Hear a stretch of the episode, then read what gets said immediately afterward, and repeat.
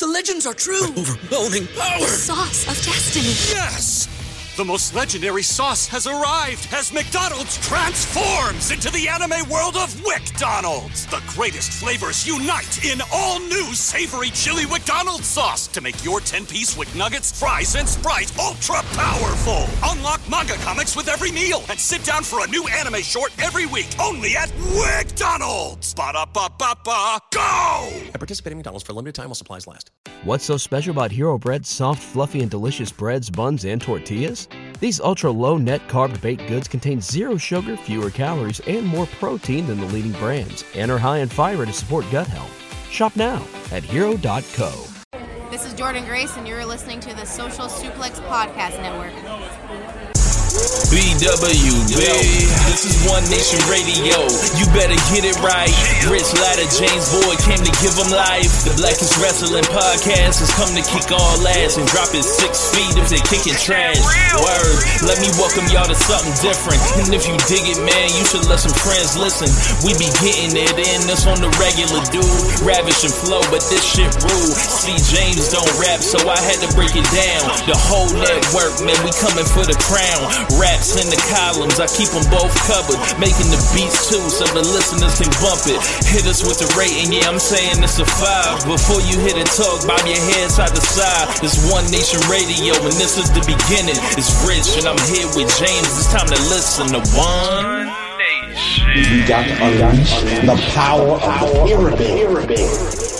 This is Mike Sempervive from WrestlingObserver.com. Check me out on Wrestling Observer Live every day. And also check out your boys, Rich and James, on One Nation Radio. Hi, this is Kenny Omega. We're listening to One Nation Radio. Check it out, guys. These guys know what's up. Big Kenny Omega fans, that's all that counts to me. Goodbye and good night. Bang. Hey folks, welcome to this week's edition of One Nation Radio. I'm James Boyd here with me. I have Rich Latta. What's going on, man? Not much, man. Just uh, here for another great episode of O and R, and um, just finished uh, pressing up the the shirts, which will not be spoken of yet. um, gonna try to get that over to James.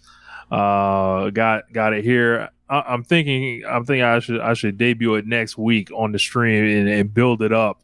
you Yeah, know, before, yeah. before we you know just unveil. Um, Yeah. But I'm hoping the word travels when you show up to the show, and uh, you know. So was you, man?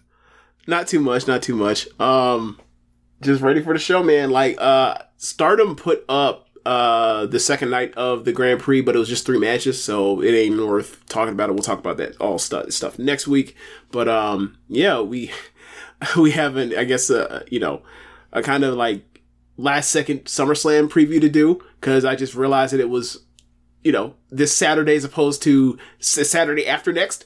And Look at um, that. Yeah.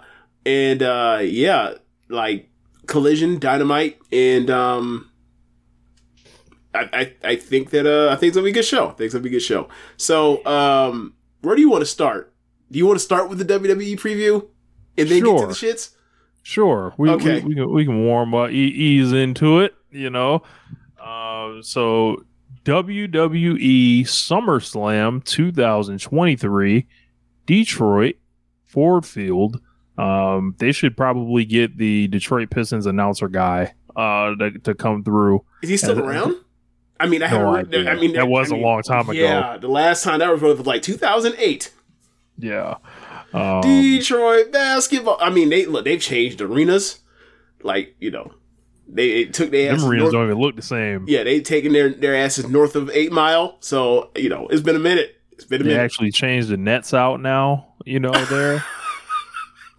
that shit used to bother me, bro. You show up to the Pistons arena, like they they, they left the net up the whole year. Like it's just, just the last couple years. Like like bro, if you ever go back and see the clips from like you know 2003 2004 you see the rest of the league playing what seemed like these regulation nets they put new ones up every day in detroit it has never changed that shit it's like nah we trying to make this basket look completely unappealing uh, when you shoot that shit. Why? Because because it's the muck. So, um, anyway, SummerSlam. Uh, this is is this the thirty fifth SummerSlam? I don't know how that all works, but it was in 1988. Yeah, yeah. So Wow. lots of uh, SummerSlam memories. James, what what are some of your favorite SummerSlam memories? Uh, some of my favorite that immediately come to mind for me would be uh the Wembley match between Bret Hart and uh, Bulldog. Um, Highway to Hell between Austin and Undertaker, just because of how big the build was. Obviously, the match went to shit because Austin got you know uh, got rocked and uh, bell rung uh, early in the match. But like also the idea that like you got this 6'10", 270 dude or six whatever, six seven, six eight ish 270 pound dude, and he's gonna jump off the top rope with a uh, and and hit a leg drop on the announce table on the floor. It's like, wait, Wrong what? him? Um, you know, th- this is a lot of stuff, man. So, um, you know, it's for my money is my favorite WWE pay per view um ever, just because of like the amount of how do I say this? I feel like they try too hard for WWE to make it into something outside of a wrestling show, and W in like SummerSlam feels like a wrestling show. Um, the Rumble, you could say the same thing too, as well, but the Rumble just because it's you know the Rumble is, is such a big part of the show that it, you know I just feel like that's I don't like Rumbles. I feel like that's just a gimmick match or whatever else, and it's kind of in the way of whatever else they could do um, on the way to WrestleMania. Especially of uh, since we got back to watching, it felt it feels more like a you know a plot device for WrestleMania than actually a pay per view. Um, maybe in retrospect, it always was, and I just didn't feel that way watching as a kid. But it feels like it felt like that, especially since we got back watched it. But for me, SummerSlam is it because it's like this kicks you off. This is like their last big chance to impress and hook people, like before going into like fall television. And also, like before Monday Night Football kicks off and they start getting their ass kicked, and like if you have any hope or whatever else, like you got to do something now to have that, you know, to get you pumped up for going through the dog the dog days of the fall and um in winter when you're going up against you know Brett Favre and Randy Moss and Peyton Manning and Tom Brady and you know and now Pat Mahomes. So um yeah, just uh I've always had a fondness for it. Yeah, um, I always like the cage match, Bret and Owen. Uh, SummerSlam '94 is fun. Uh, the ladder match, round two. Yep. Shawn and Razor, always loved that. Um, '96, Rock Triple H Vader. is fun. Yeah, Rock Triple H. Yeah. Um, trying to see. Uh, 2000, the, the three way match where Kurt Angle's knocked the fuck out. Um, but it was Mm. Rock, Austin, and Angle. Uh, That match is unbelievably good when you find, especially when you find out like, oh yeah, he was concussed almost like the whole time yeah. because he just keeps Uh, going, just keeps going. 2002 SummerSlam. Some argue that's like the best WWE show ever. There's It's just way up like there, way up you there. know, uh, I watched Angle and Mysterio not too long ago. I think I threw SummerSlam 01 and 02 on like back to back while I was like sleeping one night, and then Mhm. just woke up and started catching it. And there's a random Ric Flair and Chris Jericho match just on the, on there. There's like Hmm. There's a bunch of stuff that that's cool. Like of course featuring the Shawn Michaels return um, back to action after you know not working a match since '98. Um, as far, far as the modern uh, kind of times, I would say like Bryan and Cena uh, in Yep. 2013. Like that match is like excellent and incredible. And then on the same all, card as Brock and, and CM Punk, which was also equally yeah, awesome. Brock and CM Punk. Yep. Um, and, 2015, uh, uh, like basically the last great Undertaker match. Um, him and him and um Lesnar. um, yeah, yeah. Well, Um, well, second to last, I would say the, the Hell in Cell match after that would probably be it. But yeah, it's kind of crazy. Like that was his last gasp. That's the last bit he had for us. And he- but then he kept coming out even after that. Yeah, um, yeah, but I, I always kind of uh, dug SummerSlam as well. But um, looking for this year, uh, looks like we got eight matches announced. Uh, that's cool that they announce matches in advance uh, in this promotion now. Wish that would spread, um, but apparently not. Um, so I guess uh, we should talk about uh, the SummerSlam Battle Royal. Um, it's just all the the jabronis are in it, or excuse me, not jabronis. Let me take that back. All the people that they didn't bother to book in anything important or anything like that. And I believe LA Knight is the big favorite in this. Um, James, Is this a make good because of Money in the Bank? look, do you want to keep going, James? Is this a make good for WrestleMania as well? Is, is this a make good for any other show that that he was left off of this year? Yeah, good point. Which is almost damn near all of them. I don't think he's been on pay per view since the Royal Rumble. Yeah. Um, you know, it- as far as uh, you know, anybody could be in a damn Money in a Bank match. But um, yeah, it looks like.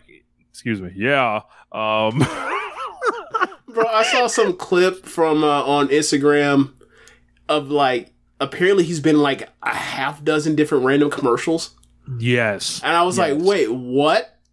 Like this man was out there getting how he lived for Yeah. many years. Yeah, Uh, yeah. yeah, yeah. Dummy. Um, g- getting how getting how he lived for many years, uh, getting cast in, in a bunch of roles, and Yep. um, you know, I mean, they act like they can't do nothing with the guy. Like I, I feel like you can. So um, I don't know if they'll let him win, but shit, like. I, I think I would win and let him win and then say, Hey, I'd like the US title or something. Like, is that so far beyond the, the pale of, of, you know, reality here? I mean, it would be such an easy make good for their fans to like give him the U.S. belt and be like they, they- they've saved him from the reign of terror that it has been Austin Theory. It'd be such it'd be such a layup. It'd be such a layup. Like you just do it, get over with, people happy because like they finally gave the guy, the, you know, at this point the tertiary title and uh, the men, or actually the I don't even know how, what's what's, the, what's number four for tertiary. I, I don't even know, but the, like the number four title for the men's singles side uh, in the company, and you just move on from there. Like uh yeah like may as well do it if that's what I'm gonna do because it's like he's i don't think he's going to go up against against gunther i don't think that's gonna you know That wouldn't go work out well. i don't is think. i don't i think that's a what do you call it i think that's a styles clash no Yeah. pun intended Yeah. Um yeah, I'm gonna I'm gonna pick LA Knight. I know some people were talking about Sheamus as well, and um it's amazing as we we move into this. I'm gonna just jump to Gunther and Drew McIntyre having this match now.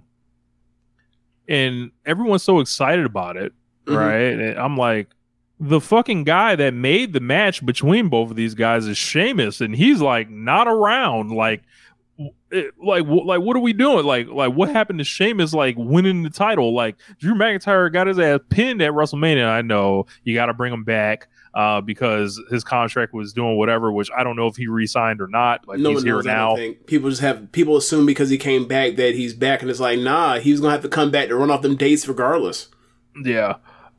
And um, I'm like, all right. So like, I, I don't have anything against a match or anything, but I'm like, all right. As far as the booking, it's like, where's Sheamus? Like, Uh, so I think Sheamus is gonna be in that battle royal, but it's like, nah, man. Sheamus was the dude that made this kind of go uh, last time. So, uh, you know, storyline wise, and Yeah. you know, kind of match wise, even. So, yeah i mean um, personally, I think any of the combination of three will work excellently together.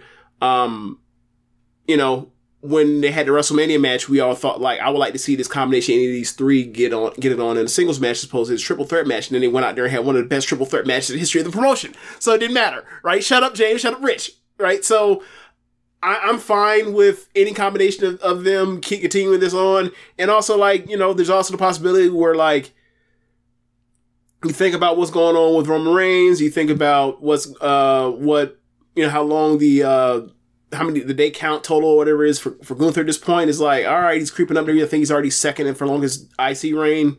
I, I don't know how far away he is from Honky Tonk or whatever else, but it's like okay.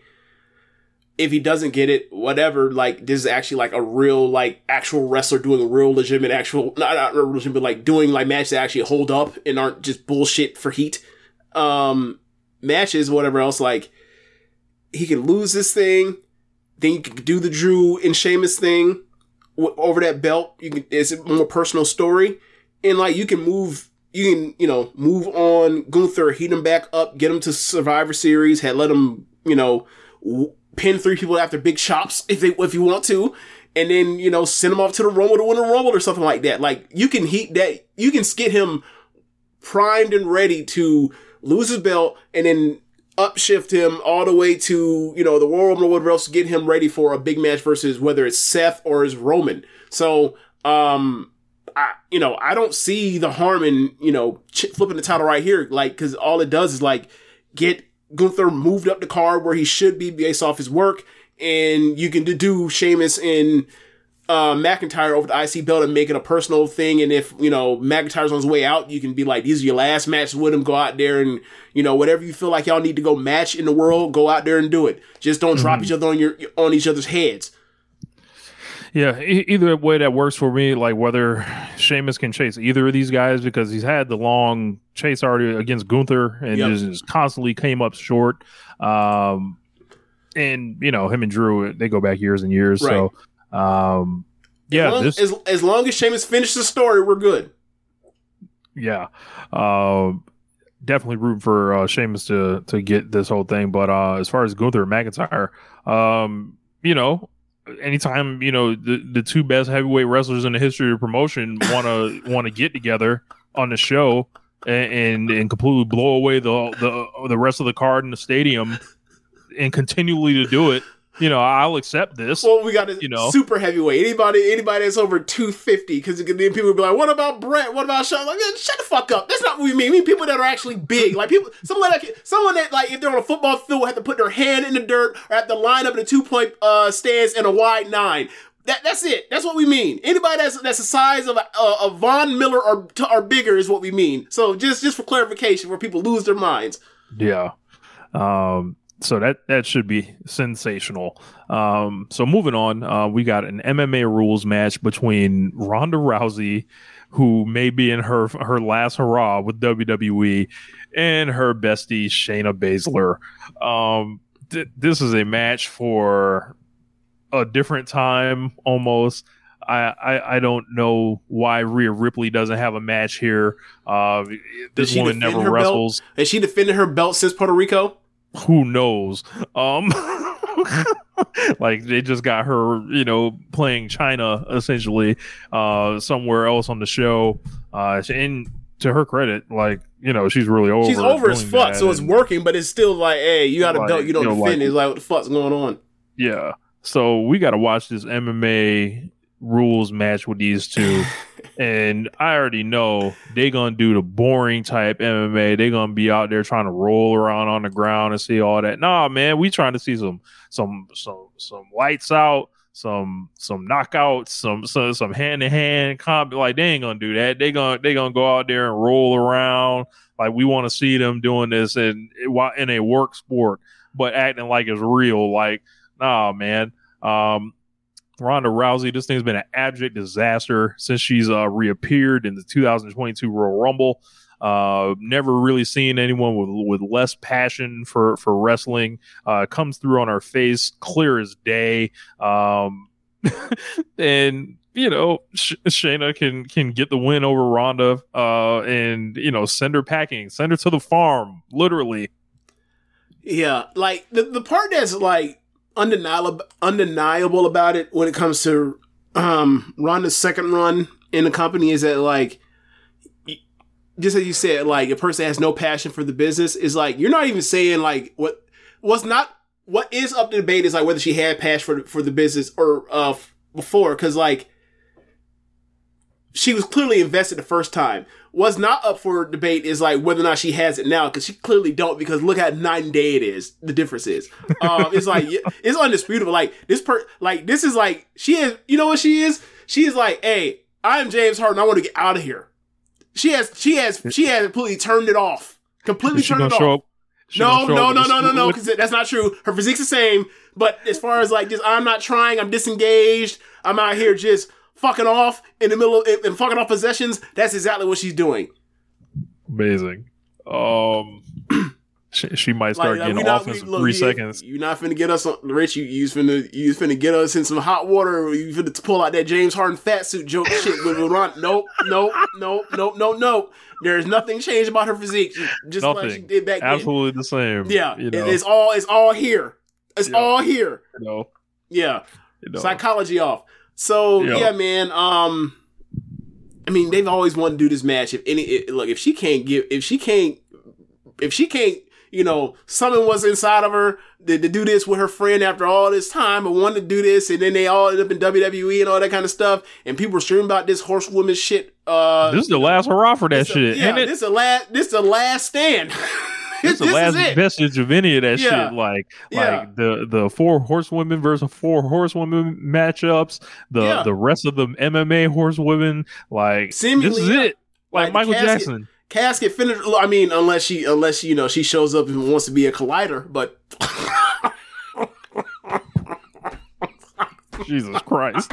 I, I, I can't see that one happening, can you fucking imagine? bro. You want to talk about people getting booed? Oh, Oh, my god. my god! What a He- like no. He might get it the worst on the show. a terrible fit a terrible fit um but yeah just uh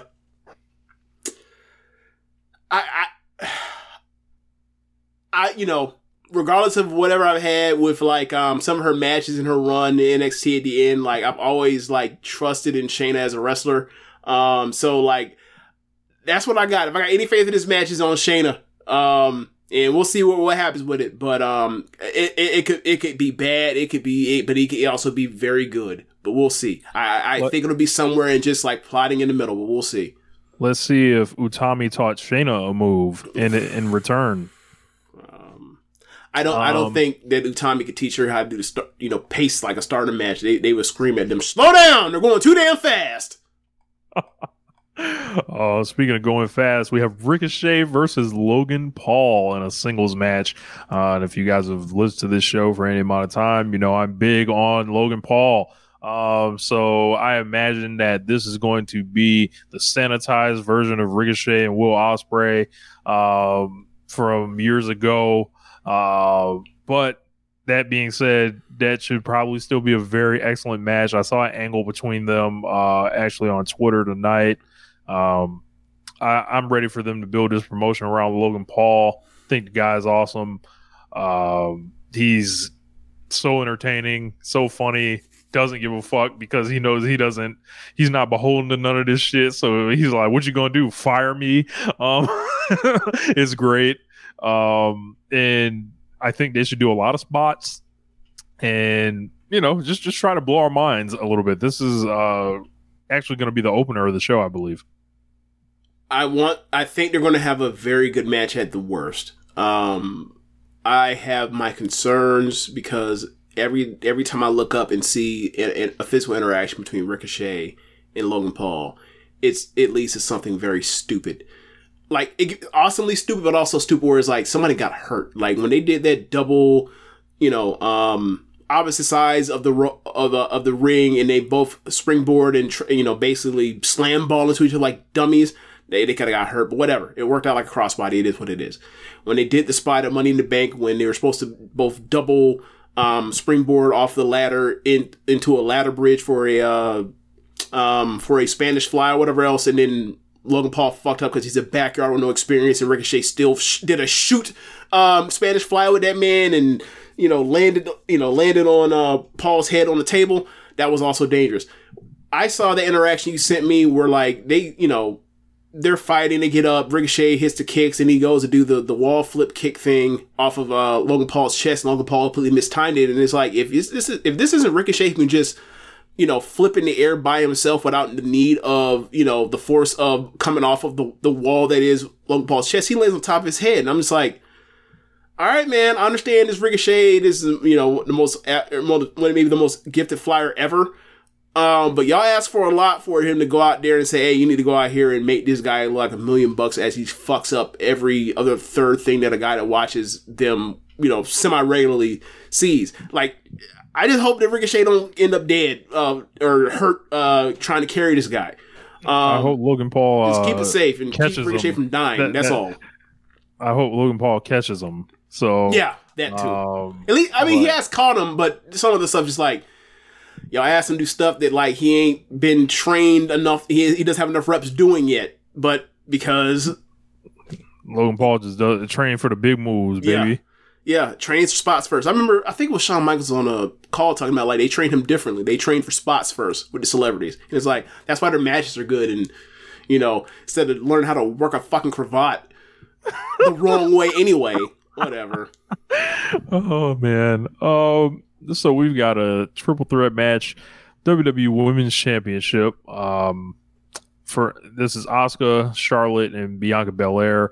Seems like the annual tradition of some type of three way match with the women at SummerSlam. Oh, Um, 2018. Remember that one? That was a good one. Um, Started a, started a. They made a star on accident. yeah, the wrong way. Came out, had no we, idea. Look, even when we wrong, we come up. God damn it. Don't worry, it all it, it all balanced out uh, by the end. So as they continued and continued to get in their own way. Yeah. Um, Now, this thing is very strange. Um, Charlotte has owned Asuka's entire career. Yep. Uh, we we know that. Uh, Bianca was the champion forever and uh, has just kind of come in as this complainer. Um, for what I'm gathering, like, and there's like her and Charlotte teaming up together, winning matches, having problems. Yeah, Charlotte's still Um, in tags from her and Yeah. getting the win at the last second, still in the win. Yeah. uh as far as like you know this this should be awesome like all these these three are you know they can all work with each other uh, i just kind of feel like all three are stale as hell um and it's just like you know i you know obviously you you will want them to try to do something interesting with charlotte but they never do um bianca part of the reason she was starting to get turned on is because there's just been kind of a lack of like really a direction, even though she was a champion. Her, Um, her opponents are only as interesting as the schedule, yeah, like the calendar. and you know, Asuka like putting the belt on Asuka for for me, how I kind of look at it is like when is like they don't actually see her as a wrestler. Like they see her as like a gimmick. Like it's like putting the belt on the Undertaker in the nineties. It's like, oh yeah, they have it or whatever. But you you ultimately just holding this shit until we get that shit back to like Shawn or Bret. That was a or any of transitional champion, people. basically. Yeah. Yeah, that, it is so, like- is. Yeah, like And no, um, I don't. I don't think all of a sudden she showed up in 2015, right? yeah, and NXT. Yeah, 15, 16, 17, 18, 19, 20, 21, 22, 23. I don't think in year nine they're gonna look and be like, "Oh yeah, this is this is the one that we've all that that, that was there all along." And yeah, nah, man, they know she's talented. They don't, and they know that she's you know one of the most charismatic wrestlers they've ever had, uh, from bell to bell in the promotion. They don't care. They don't want to push her because she's an Asian woman, and she and for them she, she's too she's aged out of being of age to push push her too. With that like she's somebody that they know that like is super overqualified to do whatever. And she goes out there and she's super charismatic. She always gets the job done to the best of reasonable expectations. So like they decided like she did the gimmick change. She got over again with the new gimmick thing doing the you know the the, the, the clown stuff and like gave her another shot another another shot in the arm. And then they went with this and like I enjoy the shit she does because she's super charismatic. But um like as you mentioned, like these are people that have that are now have been around for a while now. Like um Bianca is you know, she's ten she has a bit of tenure now, you know, she's been around for a minute.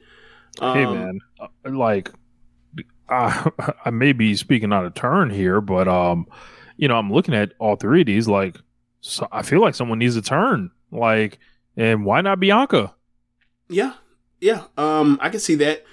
I, I just Turn um, heel, win this belt. It didn't like, you know, go another way with it. You know, the oh y'all yeah, and have her tap into the real shit. Like, and you know, I've always kind of wanted to see Bianca as a heel and Yeah. the Big Show. So Yeah, uh, I um I, I I don't I don't have a problem with that. I just um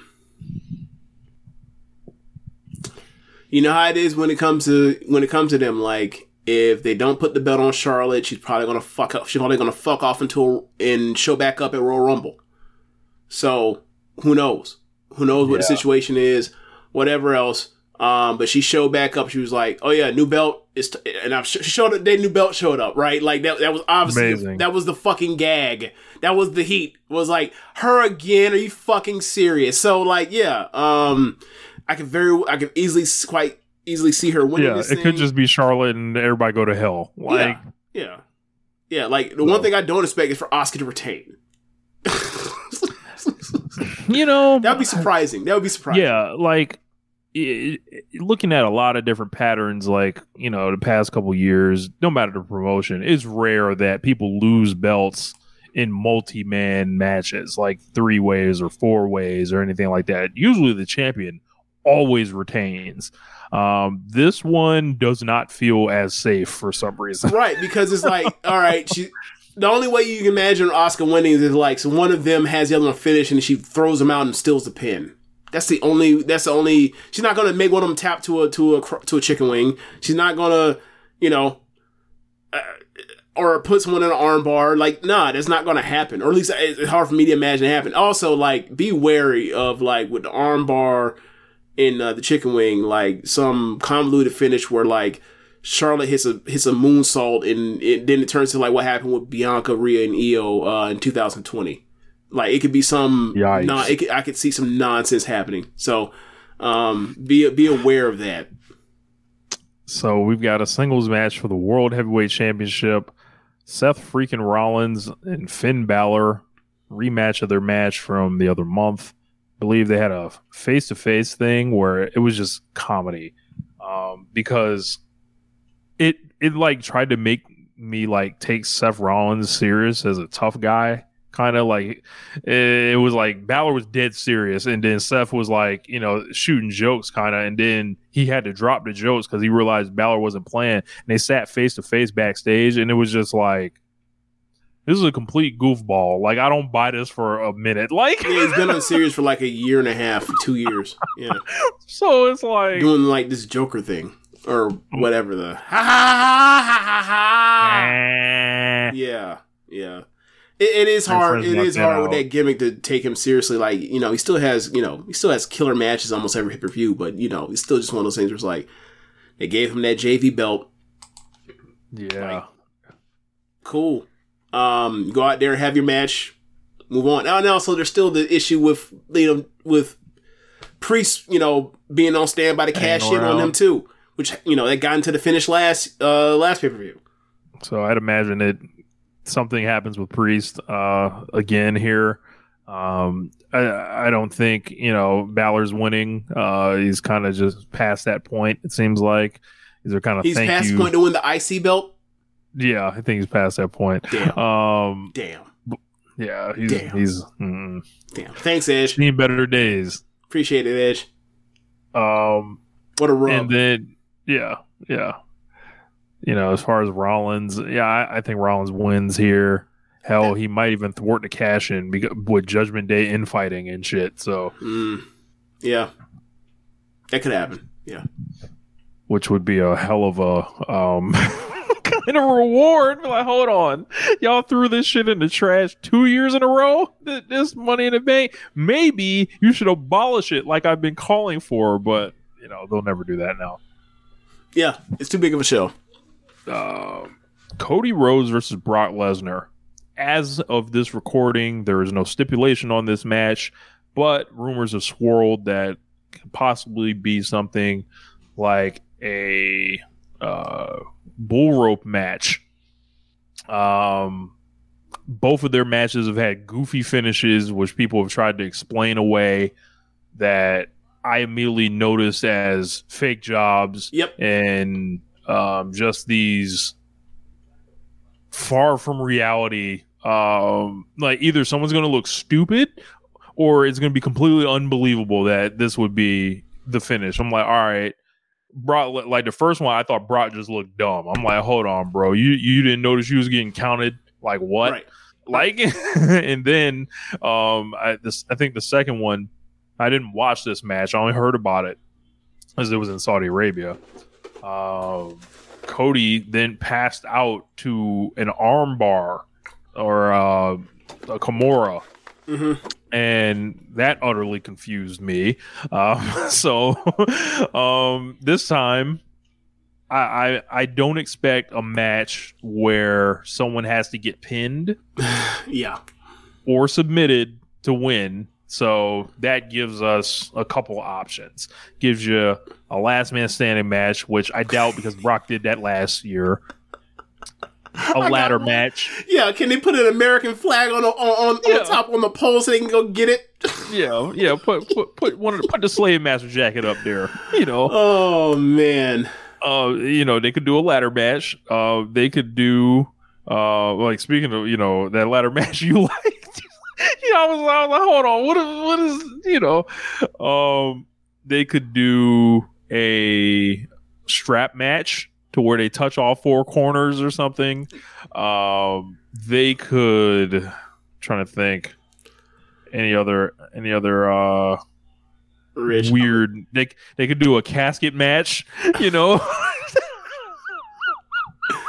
I'm gonna tell you this right now, Rich. After I saw that Natsupoi and Ano uh, strap match, I never uh, that basically had the Texas Death uh, match rules. I don't want to see another one of those strap matches, one of that kind of uh, rules ever again. Um, or not no time soon, definitely for sure. But They so like it. they go out there and do it again, I'm or try to you know do do that. and be like, nah, man, I just saw people make this mistake just a month ago. Don't do this. they could do a steel cage match where somebody runs from the other man and wins um so I, I think those are all the stipulations to where people aren't pinned or submitted here but i feel like we're staring at one of those Um, what was the soup? What was that? The best Randy Orton John Cena match. It had a stip. um I quit match That that's what I'm talking about. Because I remember there was a part where like Orton uh had basically incapacitated Cena while he was handcuffed, and then like he had to splash water on him to get him to wake up from being passed out. Uh, yeah, it was a I quit match. I mean, well, can't do that because Brock would under no circumstance would you ever buy someone saying they do the I quit thing. Like, and honestly, it would be a fake job if you did it because it'd be like, oh, I quit, I'm done. Like, wait, what? right Huh? Uh, yeah. There, I mean, like Cody had to threaten to be like, "Yeah, I'm gonna squish you with like a damn With the like, bulldozer. forklift Oh, or yeah, something yeah. like that." Yeah, like, if you don't quit, yeah, if you don't quit, I'm gonna bring- crush you. Bring out the fucking heavy machinery again for SummerSlam for Brock. Yeah, why not? Fuck it. Bring the caterpillar out and, and lift up the goddamn ring again. Why not? We, it's not like it's not like we need actually need the ring to see whatever the cinema is going to be going on the main event. Um, you They don't need a ring for that. They just go. They can just do it in the back. like Get better Brock camera can- shots of the facials. Brock can cut to the big screen. He can get on the mic and say, "If you don't say you quit, I'm gonna blow your bus up. I have dynamite on your bus." And I will fucking blow this shit Hey, up if you don't look, quit. Look, the funny part about it is like, given you know how they're doing the cost cutting measures, they might just they might just replay that Austin uh that Austin dropping the dropping the shit down and wait, that's not his bus. what? That's not the Cody Express. That's that shit that Vince was in or whatever from like Shit. twenty five years ago or twenty years ago. Seamus Nova using AI recording of Brock Lesnar saying "I quit" and play it throughout the speakers. Oh my Oh, god! Oh, like the uh like the I quit shit with uh, Rock and uh, Mankind. That'd be funny as fuck. absolutely sick. Oh, that'd be funny. Um, yeah. So like this should have been played with the fake jobs. Some of the angles I've seen on, with Rich. this have Hold been on, good. Hold on, Rich. Can you imagine if they ran that angle back and did the same thing where like you have Foley, you have one of the wrestlers say I quit, yell it out loud, and then they re- basically replay it, and that's actually why he quit, and he and that's the, and that's like the Dusty finish, you get a rematch. People be like, bro, if you don't get the fuck out People my would be face. fucking furious. Yes, they would. Oh, Especially with the babyface say like, "Oh my god!" Like let let that shit happen to Eddie Kingston. and See how that shit works out. Oh my god! MJF and Eddie Kingston do that shit. Oh my god! people will storm the ring. People will rush the rush the ring. Oh, nasty, nasty, nasty work. Um, so I guess I'm gonna pick Cody to win, but you almost got to. You almost got to because it's like, who's going to be around and who isn't? Like, we might not see Brock until Survivor Series or Royal Rumble after this, or, ne- or really next Saudi show. Really, this has been like the most Brock Lesnar has worked in years this year. Um, January, February, March, like April, and then you know went straight through to Puerto Rico and then Saudi Arabia. Man, I've been hearing some nasty rumors too About Brock? about this. Oh no, about a man that may be set to return, and King of the North has nailed it. oh Orton. No, uh, there people were talking Oh about Bray no, Wyatt. I saw that, and I, I didn't. I didn't. I'm. people were talking about Bray Wyatt and bro. If Cody Rhodes, if you're Cody, Cody, listen to me. I I know you listen to One Nation Radio, Cody. Um, if they pitch you working with Bray Wyatt over the fall months, they are trying to sabotage you. Stay home. Yep. Literally say, I will not report. I'll Yeah. be back for the Royal Rumble. I need some time off with the family. Do not Yep. do it. Do not let opinion, them do this to second you. opinion on that pack.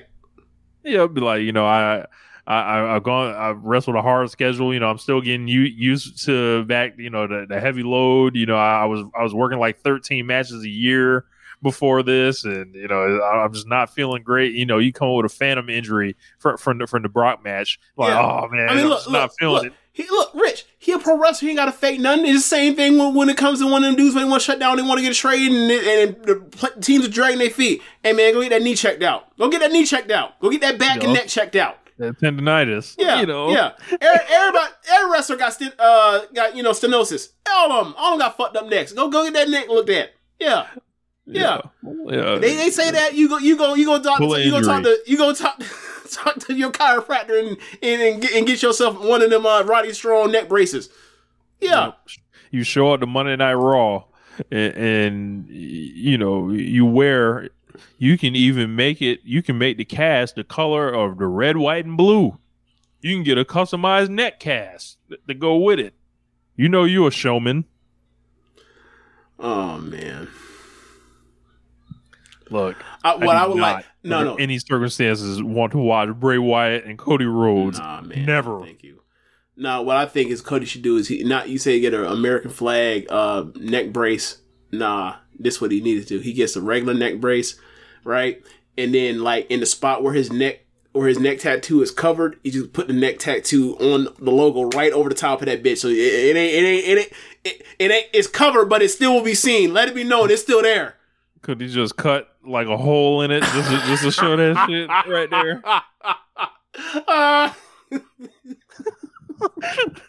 like the bubbles, Zoom. like the bubbles in basketball shoes. Oh Yeah. man, you stupid. M- Money Zim says, "You want me to hit a crossroads with turf toe? I'll be in Georgia." Wow, wow. That's great. Hey, turf toe ain't no joke. That shit hurts. Um, but yeah, man. All avoid all of it. Avoid all of it, Cody. Like we've seen you get yourself in a situation where we're like, "Hey, bro, avoid this," and you decide to drive right into it, and it's worked out for the worst. Take our advice. Avoid Listen. this at all costs. Listen to your boy. Listen to Big James. Listen to Big Rich. and then, presumably, the main event: Roman Reigns versus Jey Uso in something called a tribal combat match for the undisputed WWE Universal Championship and the recognition of being the tribal chief. It's almost as if they didn't need the title, uh, the the, t- the three belts for this match because they already had a title on the line any damn way.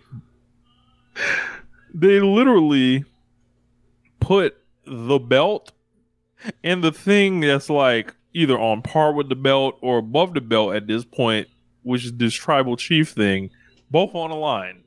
It's a double title match. Well, really, when you think about it, it's a quadruple title match because it's four fucking, it's three oh, fucking you- belts you- plus correct. this shit.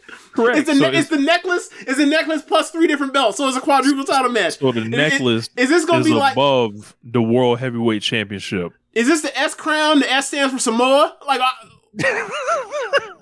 that, that's the new shit. Yeah, Roman Roman got the S crown. That's what this Yeah. is. Yeah.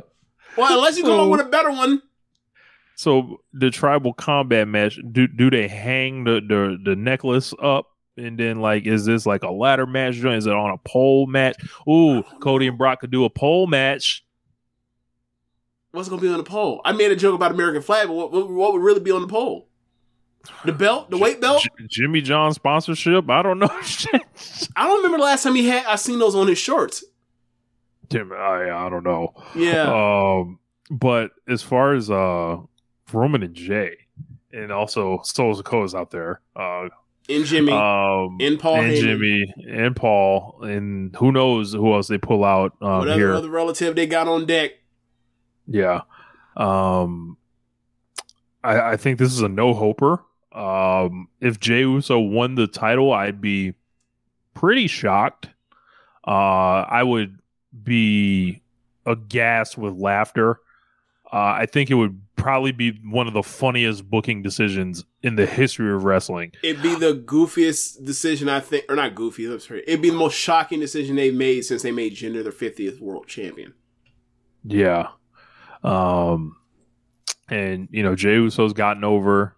He's he's gotten, you know, much further than most people would have ever um slotted him at, right? Yep. And um coverage, especially given that like it ain't like he's been perfect in his person. It's like you give him every opportunity, he'll make the best of it. Like, nah, he he's a fuck up, just like the rest of them.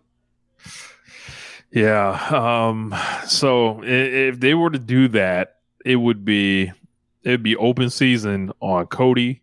It'd be open season Oh, yeah. on the booking. It'd Oh, be yeah. open season on uh the entire bloodline Skip thing, and then Drew- like Rich skipped over Drew McIntyre, Kevin Owens, Sami Zayn, and Cody Rhodes to put it on Big J.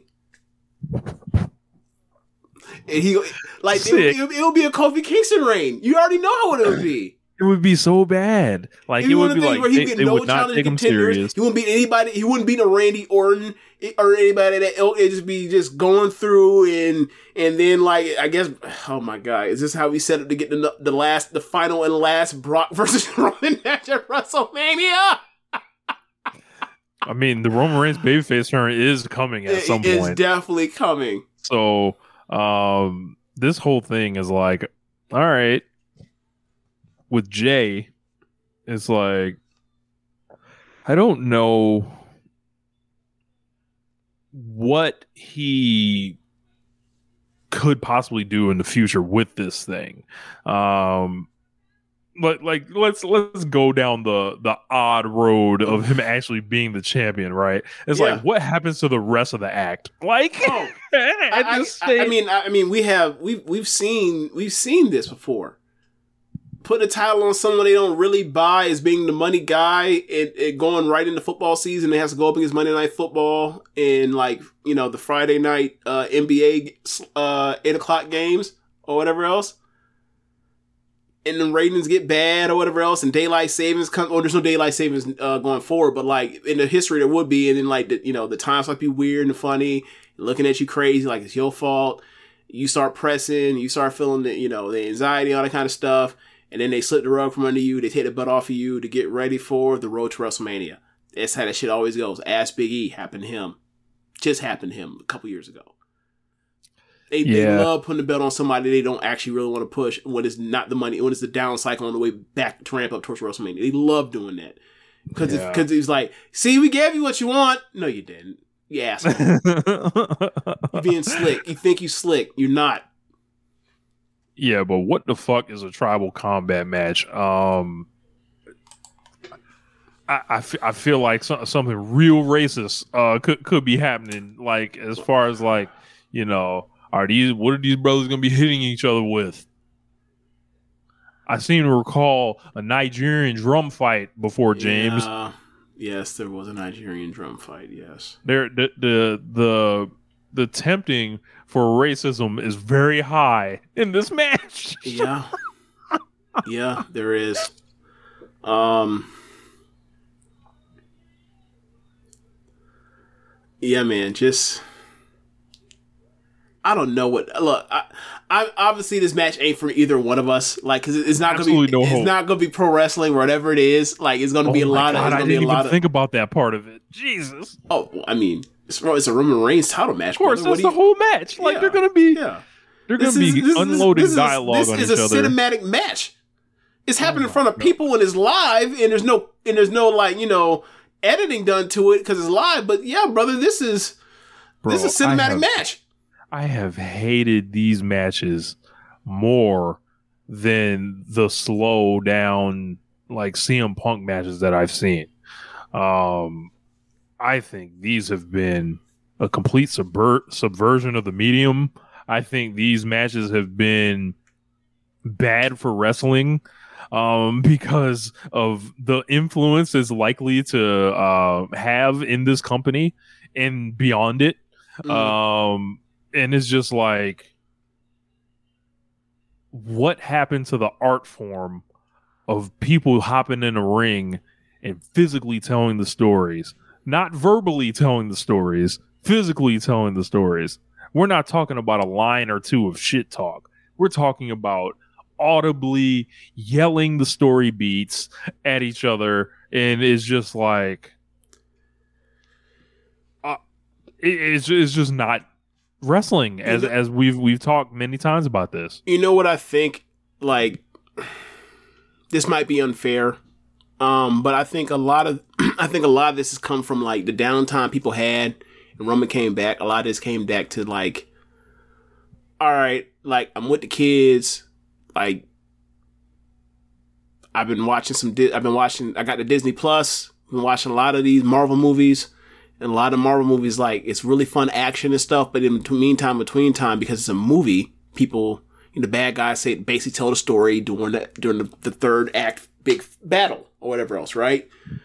Um, and I think you know, not just saying it's just Marvel, but like that's all comic, you know, superhero movies at this point. But I feel like wherever it's got, I feel like there's got to be some connection to that. Where it's like, but the thing is like, yo, um, I ain't yet to see like the uh, uh Captain American Civil War like uh airplane hangar like fight fight scene that's like blows your fucking mind. I've yet to see like the you know everybody comes back after the snap uh to go fight the final battle of an in-game level fight scene or, or you know call to arms. I ain't seen none of that out of out of the big dogs matches out of the tribal chief matches. I just see like yay this thing goes like 25 30 minutes and thing only like gives you like five minutes quality wrestling. And the rest is standing around punt, throwing punches and while someone's laying down you basically trash talk and tell your your side of your your, your uh, perspective on why y'all are here. And then the other person comes back and fights back and then he, they give their perspective why they're here. And then and then you know it goes for like 20 minutes like so or 25 minutes and then you get five minutes of actual action and you get the fuck out of there with somebody fucking you over. So we are going to see every samoan in the history of this company that can still walk to the uh except for one. ring except for one. Yeah. yeah, yeah except for one. And he A might show up yeah yeah.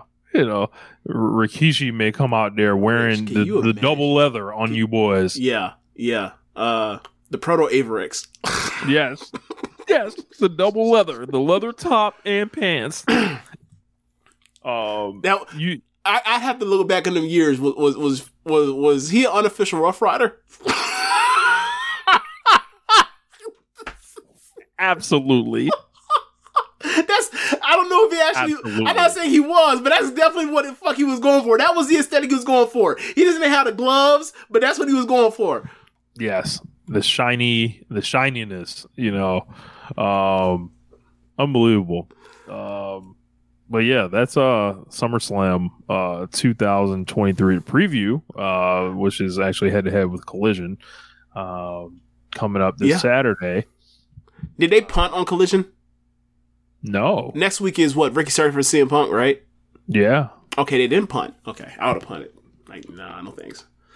If I look, if I was big CM, I, you know, I'd be out here, you know, doing doing all all sorts of stuff, right? I'd be like, nah, nah, nah. We'll wait till next week. We'll, we'll say that for next week. If, if Oh, TR, yeah, take this- your ass back out there. Yeah it is Go, go wrestle. Look, hey, hey, hey! You get another hour wrestling match. You go Yo, wrestle give another, another hour, Yeah, you know? yeah, yeah. Go out there. Three out of five. Three out of five falls.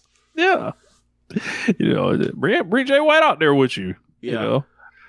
know um but yeah let's start with uh well, let's go to aw um we had a big week last week and then rolling into this week of course this week is um dynamite 200 uh in tampa Yeah. which you know at one point i thought was not possible. Um so um as far as uh you know let's get let's talk about this uh whole thing. So we opened last week uh with orange cassidy versus ar fox for the international title. And man i thought this entire presentation with the video package showing the school. Like I thought the video package was awesome. Um, talking about having Darby like kind of narrate like what AR Fox has kind of meant to him, showing the wrestling schools. They talked about Darby uh, going to live with AR Fox for free of charge because Fox believed in him so much, and um, he was living in garages, essentially uh, car garages, in his car, and Darby keeps buddy of ours pointed this out. Uh, shout out to Doctor Larry. He's like, Darby's kind of had a funny character late, lately, telling all these black men they can do better. Um, um, but I seen, um, yeah, yeah. you're right. He has Keith Lee, Swerve, uh, AR Fox. Yeah, yeah. Kind of, kind of strange, you know, yeah. for, for, this baby face. I, I think somebody should um tell him to cool down on that before people notice.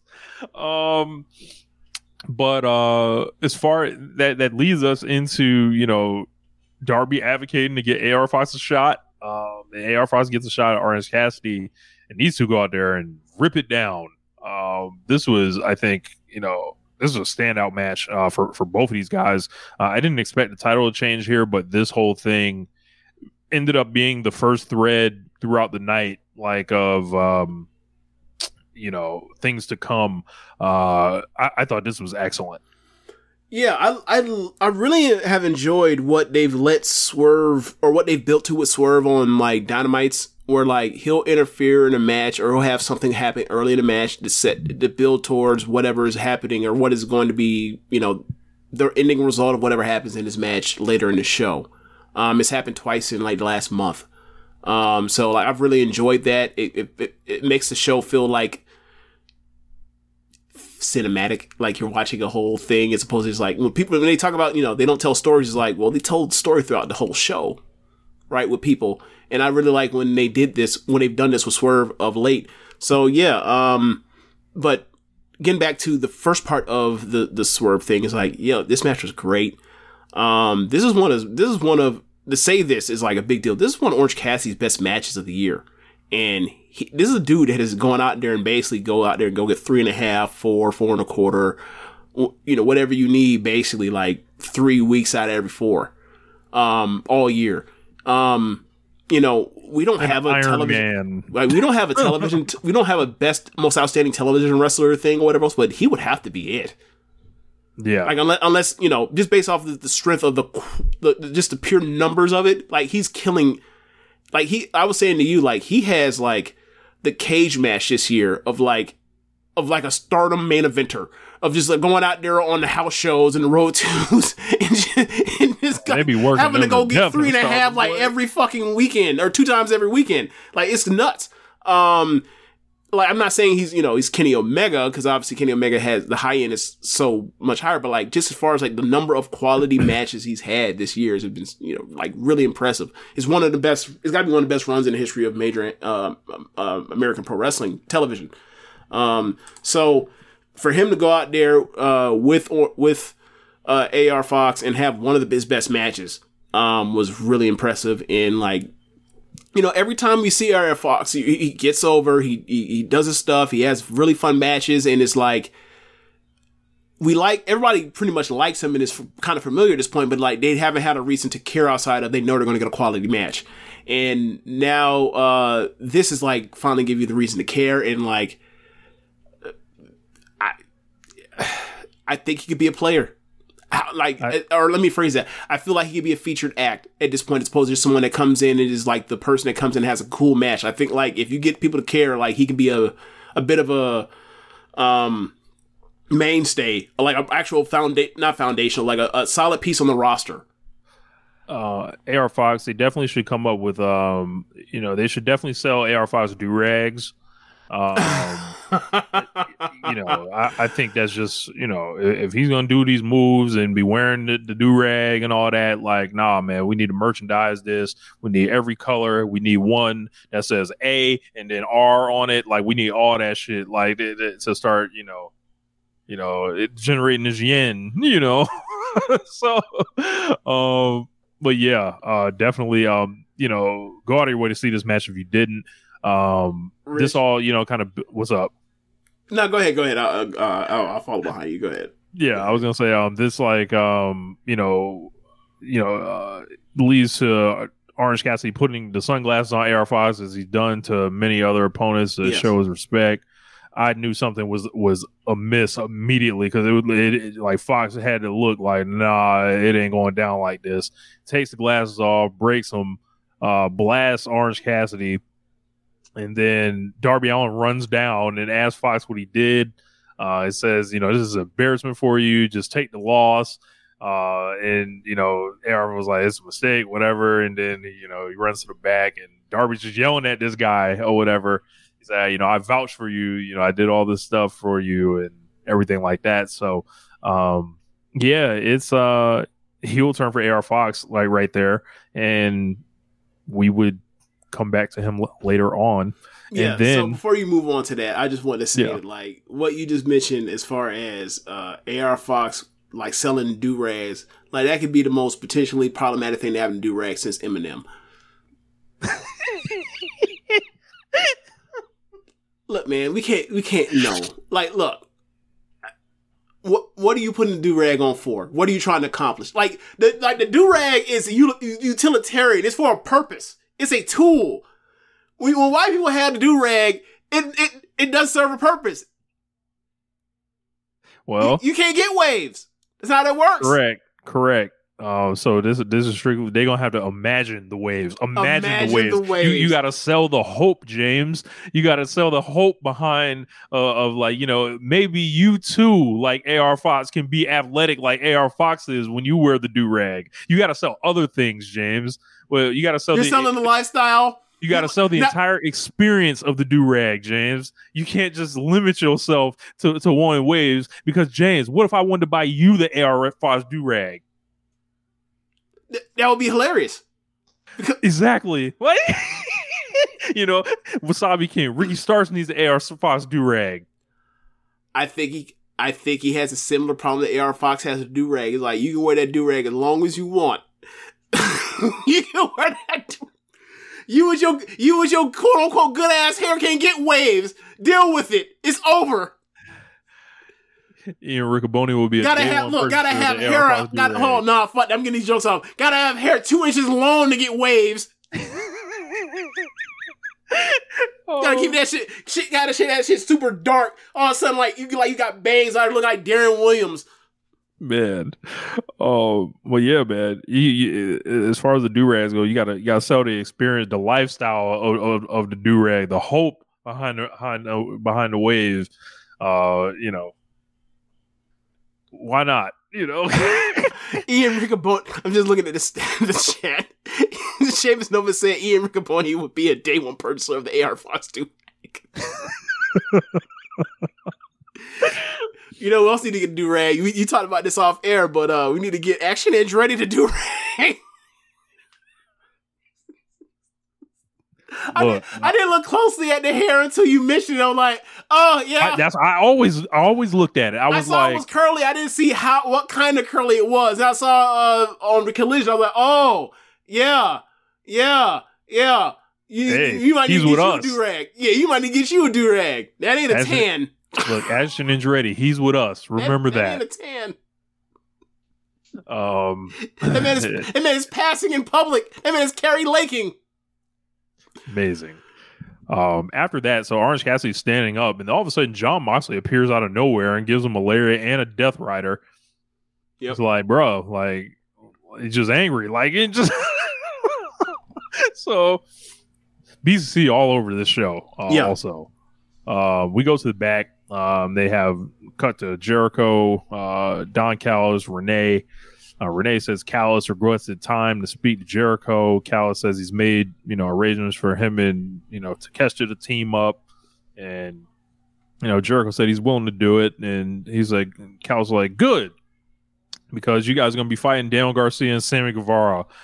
Nasty, nasty, nasty moments here uh, Yeah. from from Don Callis as he continues to uh, remember that old Ludacris song "How Low Can You Go?" He just thinks he just sinks just sinks lower and lower and lower into the bag of scum. Um, and he uh Jericho's kind of unsure about that match, and then Callis is like, "Nah, man, uh, didn't you say you want these guys to grow? Let let's see it." And then he pulls out a fucking oil painting of himself with long hair, Jericho Young with long hair and the body.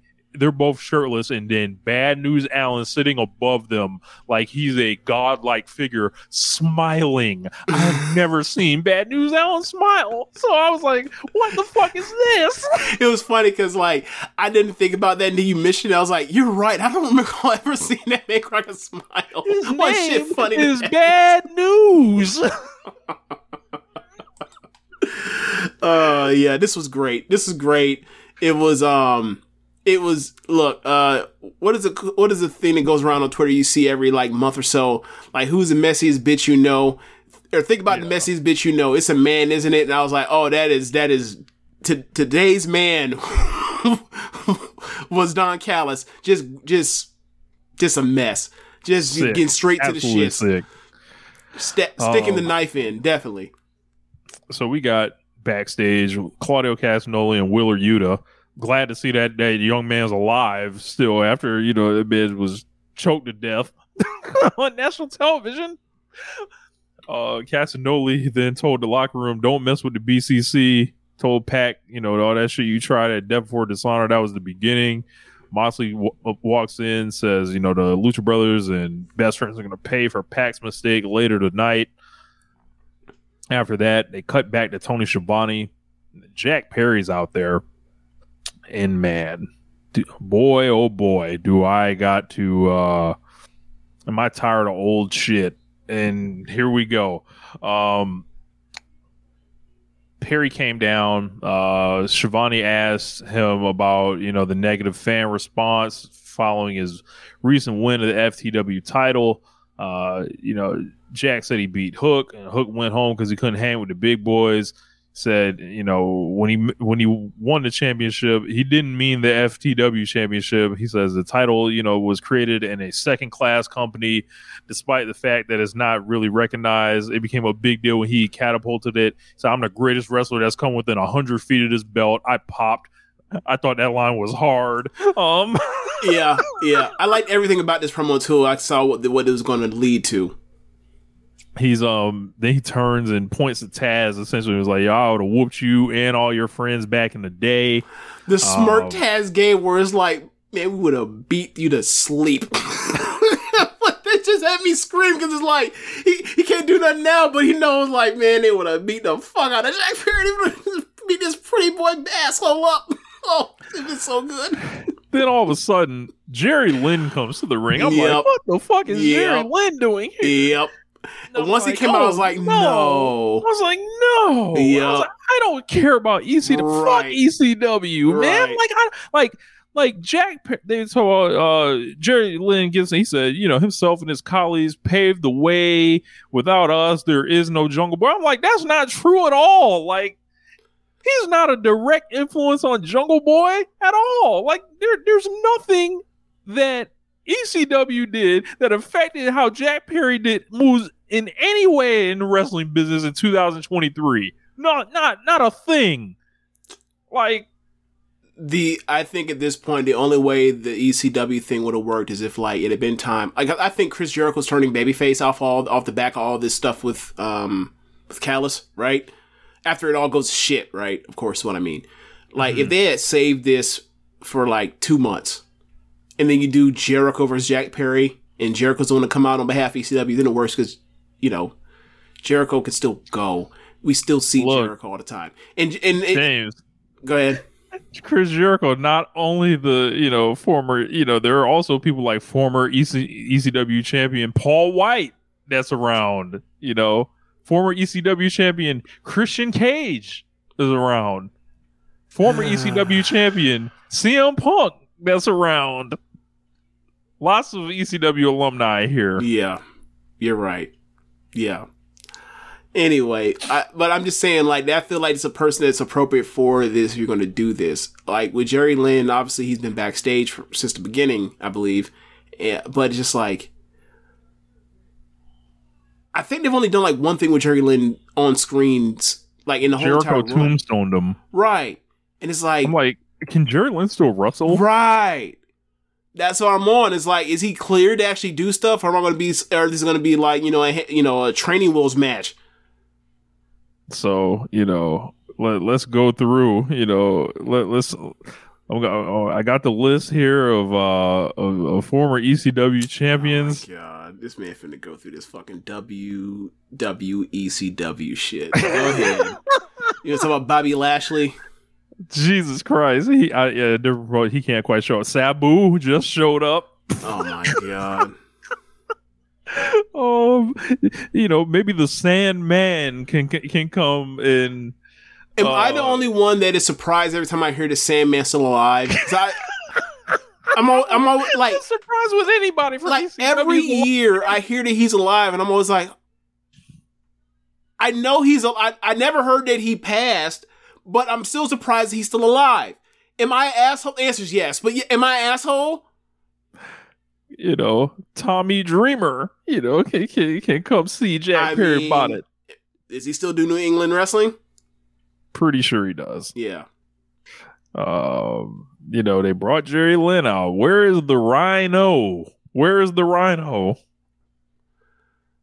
Yeah. There's Rob Van Dam. A lot of people are talking about him. Rob, look, if Sabu's gonna show up on ECW on AEW eventually, then RVD needs to as well.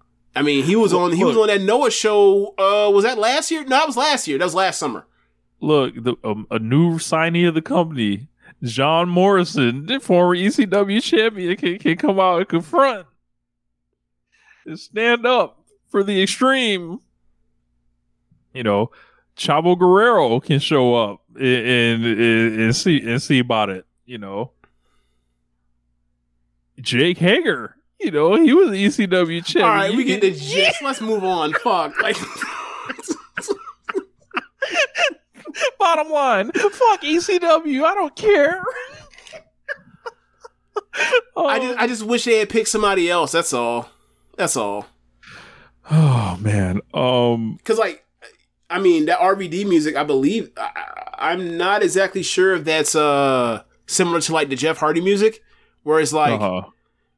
it's still the same music, but like if it is, and I think it is because he ran it at Noah, but then again, Noah just run anybody. They'll you know they play fucking Final Countdown for Muta. But Oh, yeah, if no- it no but fun. if it is like you play that, the roof would have blown off that fucking place. Uh, they had brought him out there to uh, face Jungle Boy. Then we got Pac versus Gravity, and after you know it set in that it, uh, the joke, I I got nothing out of this match. I, it, was- Yeah. it was just there. Yeah, it was really awkward at the beginning because it was you, Pac was doing the "you forgot me" stuff, and I'm like, uh, it's one thing to to to book it as the joke, but it's one thing for a person that's Pac care to actually play into it. It didn't work for me. Also, like you can tell that like Gravity is not that experienced. Like somebody that will be a prospect the more reps he gets, but like is not that experienced yet. Um, so I enjoy Pac, you know, putting the beats on him. Um, but yeah, um, Yeah, nothing. I, give I more reps, out of this. see or see what happens when whenever him and Bandito tag together. But it might be a nice Yep. tag team. Like he, He has, I like he to has see a what they do. as cool tag team. kind of. He has a cool mask. He, He has, has a great cool kind of thing. Great gear, Yeah, really good look. gear. Obviously I young. like the slow walking thing. Yeah, like he's the- got something yeah, to kind of connect thing. with people. Yeah. He has to get over first for for that to work. Once he gets over, once he has a couple banger matches or whatever else starts doing that, people pop for it all the time. Yep. They're just not familiar with it. That's all. So we then got a video last week uh, with MJF and Adam Cole after winning the Eliminator tournament, and James MJF decided to tune FTR ball the fuck up in this promo here. This is this is nice work. This is really good work going at given what we what we you know ended up happening um on Collision. Like they're gonna have a they're gonna have a title match, and it should be very good. Um, MJF spoke for us all. Wasabi King uh, said he was tired of this Yosemite Sam looking motherfucker that uh, basically just comes out here and he talks about his wife and his kids and, and everything. So he's gonna take his fist and punch him in the so hard in the face uh, that he's going to cough up CM Punk's jockstrap, and you could hear the whole crowd gasp. I fucking howled. Oh man, that was that was therapeutic almost. Don't forget the Um, Dax accent. You mean the accent Yes, yes, the Daxent exactly. Um, and it, and literally he proves like minutes later, Yeah. a FTR promo plays, and then like Well, obviously, there it's all working in conjunction together to get the heat for the thing, and then get the heat for the the you know the the uh, finish at, on Saturday to lead to the what should be a title match because he pinned the champion. Yeah, I, I don't think I think it worked all well. I thought it worked. Say again. I don't think they're gonna do a title match. If you pin a, it's AEW. If you pin the fucking uh, champion in a match, you should get a title match. That's how it's always worked. Am I wrong here? I we will get to it, but that was that was odd. Um, that that whole finish and then the post match, th- those two things together were like, huh.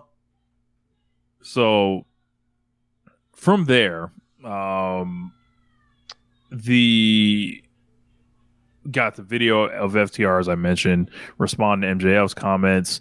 Um, Cash keeps it a lot more short and sweet. It's Yep. normal, or everyone likes Cash. Cash doesn't, you know, doesn't doesn't randomly start a podcast and you know completely undermine the entire promotion, and he doesn't do those things. So, um, then we got Swerve versus Darby in. I think this might be the best match they've um that they've done in AEW. I uh, think so too. Each other. Yeah. That's great. Um, this was this was electric. Uh, these guys got, woke Albany up. Uh, Albany is a crowd normally that's asleep. That this isn't necessarily a, uh, a AEW friendly crowd. Um, you know, at least historically, And these guys came out there and went for it, talking like you know, like the attitude adjustment style moves, Death Valley moves on the apron uh, Swerve running up the steps outside the ring, giving them the big kick. yep, great camera shot for um, that too. Yeah, this whole thing was just like catching them in the, with a knee midair uh, Yep. as Darby does a dives. Uh, this whole thing was like, this was awesome. Great near falls all over this thing, uh, and this was just like, yep, this is what we what we've been waiting for. Uh, and I think if you start counting up all these matches, and and Swerve got another win here uh, after the Nick Wayne one, but he's also kind of like um like I don't think he's had obviously the exposure of or Orange Cassidy, but Mhm. Swerve like through being on TV, and he did like you know a lot of you know he lost to a lot of guys, but in losing, he was able to start getting over more and like Yeah. just working matches and like really like establishing you know his character and um everything that's like you know uh like as far as like you know hey when he's advertised for something like you know it's gonna be good like Right. he's he's finding Right. himself right now Right. and um they do the run in at the end and it makes sense because it's like oh yes they're setting up a unit or whatever Right. a hooded figure appears and um ar fox you know who we later find out you know he, he basically attacks uh nick wayne nick wayne's out there. Um he, he is like taken out. Uh fox attacks darby rolls darby back in.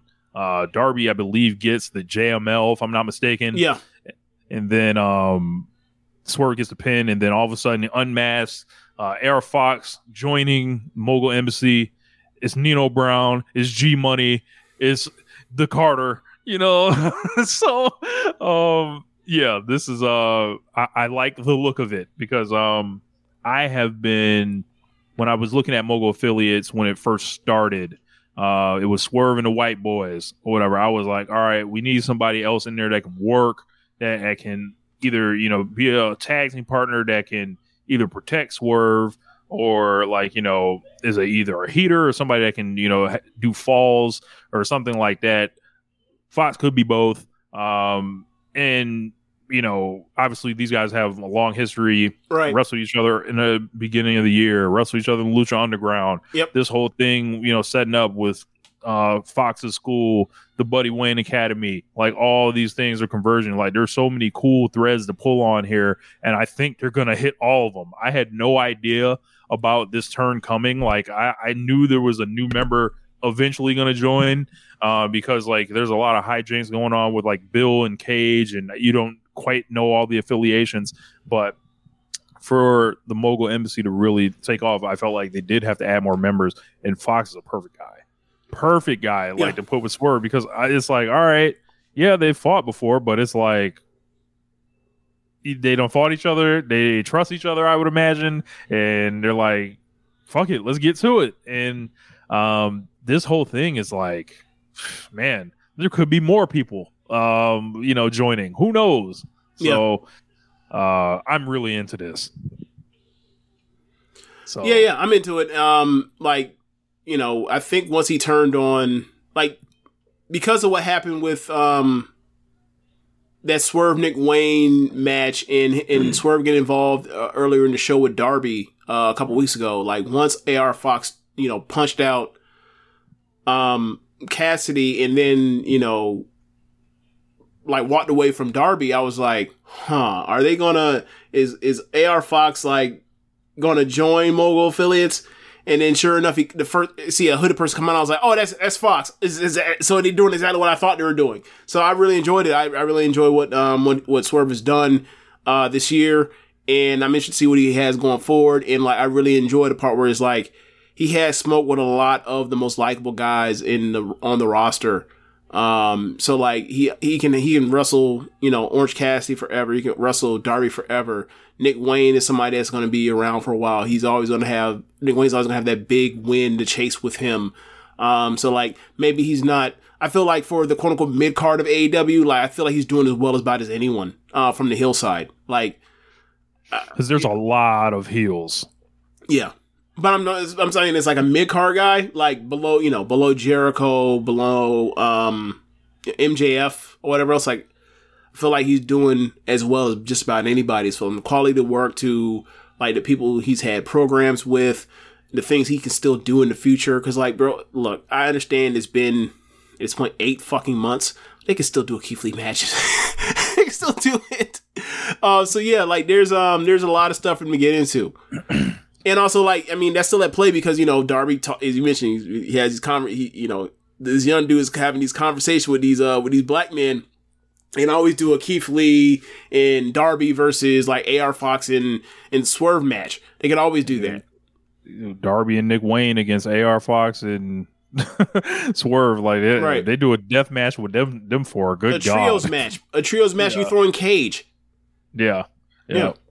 Um, there's a lot of combos there. So uh, we go backstage. Uh, we see Jericho uh, with with Menard, uh, Parker, Tay Melo with the baby, and uh, Anna J A S. And he basically asks, you know, how how the, the daughter's doing. She said, "Oh, it's, it's good, but what what's going on with you?" Uh, you know, and then Parker, you know, comes in, pulls the comb out, and you think he's gonna hand him the comb. He's like, "No, I'm not Right. giving you the comb." Yeah. Um, said, "You gave it to me," and he pulls it back. So I'm not ready to give it back. And then he starts talking about his doubts with Jericho and uh, Anna Jay said, "Fuck all this. I'm I'm gonna just you know keep it a buck with you." Said, first of all, you're selfish and you never appreciated the group despite us appreciating you." Uh, said, "Until then, you know, so you figure all your shit out, we can't give you 100." percent Uh, she walks off with with uh, uh, Melo and Parker. Um, Matt Menard's there left with him because he loves this fucking guy.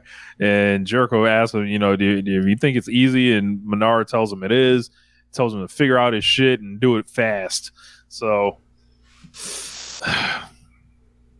I don't know where this is going, but it's uh, I think it's leading towards. I, I think it's leading towards like a redemption arc for Jericho. Like he, the you know the Chris Jericho Appreciation Society. Like he's going to fall for for for Callis's manipulation, and then obviously you know was floating around for all for Wembley, him and Ospreay or whatever else. You know that like Callus is going to be involved in that.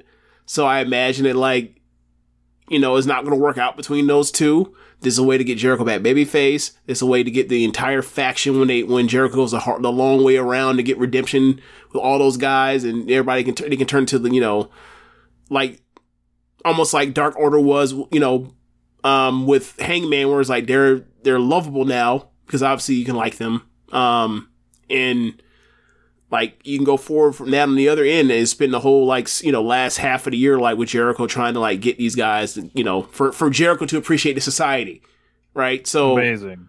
yeah. I mean, th- that's the thing with Jericho. When Jericho turns you. babyface, like he does everything that I ask people to do when they're when they're when they're shitbag heels forever. Like when he when Inner Circle turned babyface, he's like, "Look, man, we handled the shit wrong. We apologize." And you know, like that's the that's a simple way to just get people to like you after they apologizing for the bullshit you do. Like not everybody is as talented as MJF where you just be like, I can go heel babyface on a drop of a dime and people will cheer or boo regardless without being like, hey, bro, what about the what about the the people's lives you ruined, you asshole? People don't care about it with MJF because he's too much. He's too he's so unserious to even like take seriously with any of this stuff. James, I got to bring back the Zoom for a minute. Okay.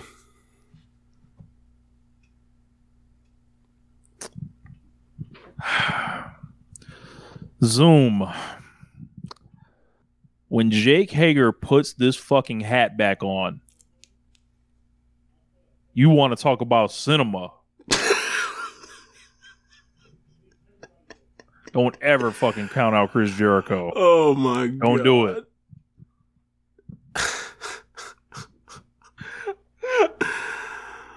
Oh Um, man. So up next, we got Britt Baker versus Taya Valkyrie and brother. Um, take it away, James. I don't. I this was so. This was like five days ago, so I don't really remember. I just remember like I remember this match stunk, and I, I saw it early. This was stinking. Like before they went to commercial break, I was like, oh, this this is this is rotten. And then they came back commercial break, and the crowd was ready to die on this till the near falls came, and then they woke up a little bit, but I was still and they were still fucking stuff up, and I was like, yo, this match is not good. Um, Taya has yet to impress most people I've talked to um, since she's came to AEW from bell to bell. They like her presentation, they like the way she carries herself and her presence and all that. But like once the bell rings, all the compliments people have go away. Um, Britt. That being said, I thought Britt was worse than her in this match. Um, I thought that like you know, Britt has his bad tendency, and Julia has his tendency too. But Julia also is a way different level of wrestler, so she get away with it. Where like she breaks into bad body language that doesn't feel like it's actually it's, that feels like disconnected from actually selling pain and anguish and exhaustion during matches. Like just bad mm-hmm. posture, and like the bad posture supposed to be her is her version of selling. It is not actually good. It is kind of jars you and or actually pulls you out in the match when you watch her. Britt, I'm talking about so that was happening, but like that's her usual, so it's fine. Um, she she kind of hides that when she's in the tag matches. Why her tag matches have been so. Have, that's why her match has been better when she's been in tags with Jamie because she has to sell less. Um, but there was just mistimed stuff left and right where like she's supposed to be going up for the you know the tease of the uh, glam slam. I forgot what Ty calls it, but or jaded uh, more more recent name for the move. And like Britt, like I, I don't know, she was trying to get a hand escape or do some type of hand stuff to get out of it, and they fell both. You know, Britt fell on her face. Britt or Taya fell on her ass and laughed, and basically like got on top of her and did ground and pound. It looked terrible, and then they moved on. And then later in the match, they tried it again, and they fucked that up again too. And I was like, what the fuck? Um, Britt also missed a super kick by like half a foot but it but it's one of those things where like you miss by half a foot, but like the camera angle made it look worse than actually than worse than actual miss was. Like if she because they were because they were zoomed in, like they were it- like it was on a floor camera, it was just on from the the, the hard camera. It wouldn't look looked as bad because we've seen people miss super kicks from the hard camera. It looked worse. Um, it was just a mess. It was a mess. It's one of those things where it's like they going through it, they and I'm sure they watch or they feeling it that this is the shits, and like they just just got to get it over with and get to the back. Um, Yeah, Yeah. these two had definitely had a rough night for sure. Um, I I don't think either would would come out here and tell you this was their best performance or anything like that. Uh, it seems like this match kind of became a microcosm to take out every issue that people have had with the AEW women's division. yeah. um on it or take it out on this match like um and I, I think a lot of people were being like unnecessarily mean to Taya and Britt Um, and you know, Britt started firing back at people. Taya came out with like essentially the the get off my back tweet, the nice uh, version of it, and um, yeah, I just kind of felt bad for him. I was like, all right, man, uh, people acting like they never seen a bad match before because like I got news for you. you. There's a lot of bad matches to pick from from the AEW women's division. Like, and the the the outsides res- the, the response seemed bigger obviously because of you know who both of these ladies are um and it's just like you know there's a lot of camps uh, that make up the the the people that don't fuck with Britt Baker. Uh, Taya doesn't necessarily like Taya is weird because like you have I think a loud section of people that I think support her and tell and say she's really good and everything like that. Then there's almost like this equal opposite people like community that James talk about. People like they're just never impressed with her that don't do anything. I'm I'm kind of in the middle on her, so I'm like, uh, I don't, you know, whatever. But um, I don't. I don't. Up until this match, I've always been like, eh, just eh with her. Right? She's f- like, she's fine. Like I just say, she's fine. and leave it at that. Um, this is the first match I was like, yo, this is just outright bad. Um, yeah, yeah. Um, so th- like this whole thing was like it exploded. I think almost way bigger than it needed to be, and it got like it, it went to a lot of other places that I thought was very unbecoming of, of a lot of folks. And Yeah, you know, I mean, I if it's just bad wrestling, it's bad. Like I, if it's bad wrestling, it's bad wrestling. I, I think you can call that out. Yeah. and I think if you leave it there, that's cool. Like, Yeah. but it's just like like I, I saw lot, that man. I saw that um Taya had to, or Taya tweeted out something about people were making comments about her appearance or whatever else, and I was just like, I'm sure she does get that. Um, I've never seen it because you know I don't tend to you know Twitter search her name or anything like that, but um. If y'all are doing that, I don't. I just don't know what the fuck's wrong with y'all. Um, but so she's justified if she's getting that shit. She's justified to air out people saying, um, "Fuck y'all." Uh, I I just have a hard time when it comes to what people respond to, as far as like the criticism and what like some of the valid criticism is, and how people t- then turn that into justifying it like everybody just haters, and it's like. Well, it's, tw- it's social media. You always, you know, the shit you see is always going to be the most negative, toxic shit. So it's like, they have no choice but to see it as these are all people that are fucking terrible people. So I, you know, so it is what it is. But like outside of those people being assholes that shouldn't, you know, should be, you know, sent out of the spaces that we have to that we get to interact it with these people with. Like Britt had a bad this week. match- she needs to log off. yeah, she it was a bad it was a bad match. Both of them were bad. It is what it is. Not the end of the world. I've seen I've seen Britt have bad matches before. Not of the world. She'll go out there and eventually she'll have a good match. So it is what it is. Um, it just wasn't a good night. Um, and I don't I don't and I don't really take it as anything on that, right? And like you know, I've said this for most of the year. Like I want I want a AEW Women's Tag Division so I can just stick her there. Then they cut to a sign um, that said "Book the AW Women's Division better," and it like lingered there long enough for everyone to screenshot it.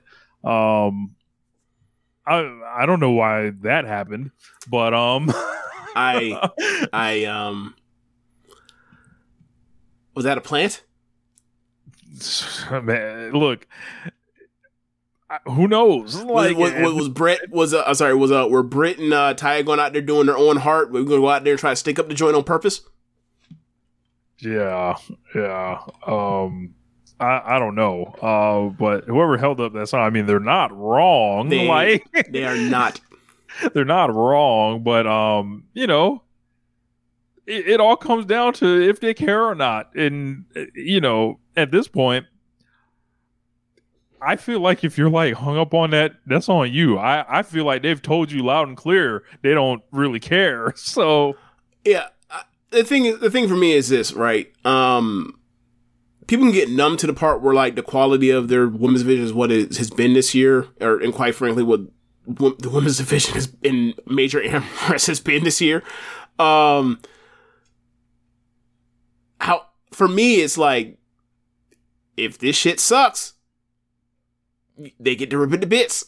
And um like if if people are tired of hearing that it sucks, then I don't know what to tell you because like all they're telling you is all they're telling you is that water's wet.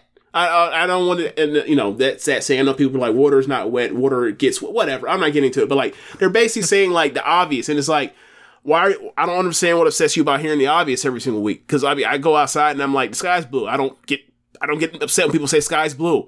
It is what it is. Like it's been bad. Is people say it's bad, I'll be like, yeah, that's that's, that's what it has been. And I'm tired of seeing the shit too. And I wish that like, hey, um, nothing else is like this on the shows with this kind of consistency. Like either either do better or take the shit off.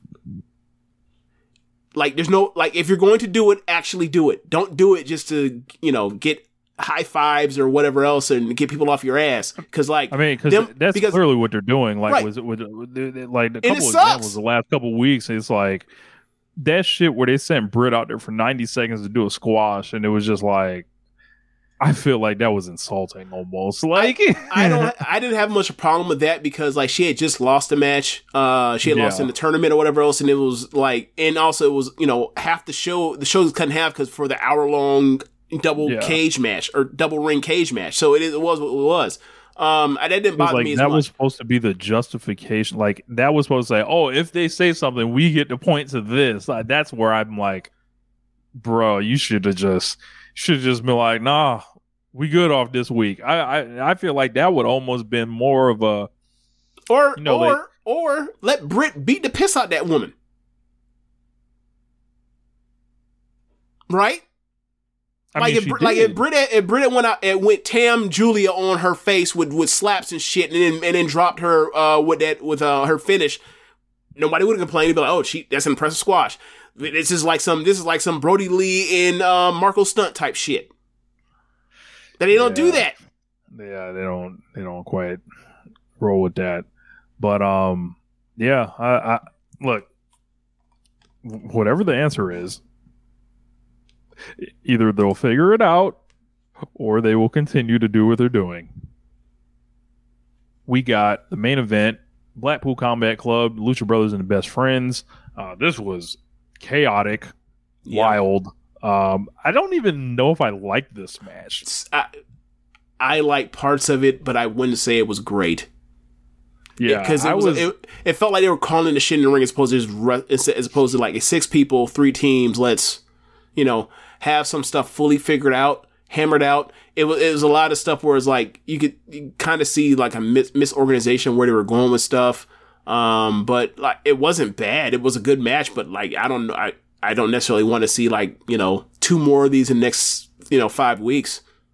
Yeah, I, I I didn't really feel this one. Uh, I know they were doing cool stuff in it, but it was just like almost like not even like a why is this happening? It's just like I'm looking for an angle to to kind of sprout up out Yeah. of this whole. The only thing. thing I can really think of is like, obviously they did the Orange Cassidy Moxie Yeah. thing earlier in the show for that, and obviously you know with Claudio and um and with Pac, obviously you have Lucha, Bro, Lucha Bros in in Death Triangle, but like it feels like Death Triangle are like completely separated right now. Like they- have no, they've had no interaction since Pac has came back. So it, so it, you know, uh, while that affiliation is there and earned over the time that they've been together for so long, uh, Pac has been a, been gone for so long that it feels like he's not even with them.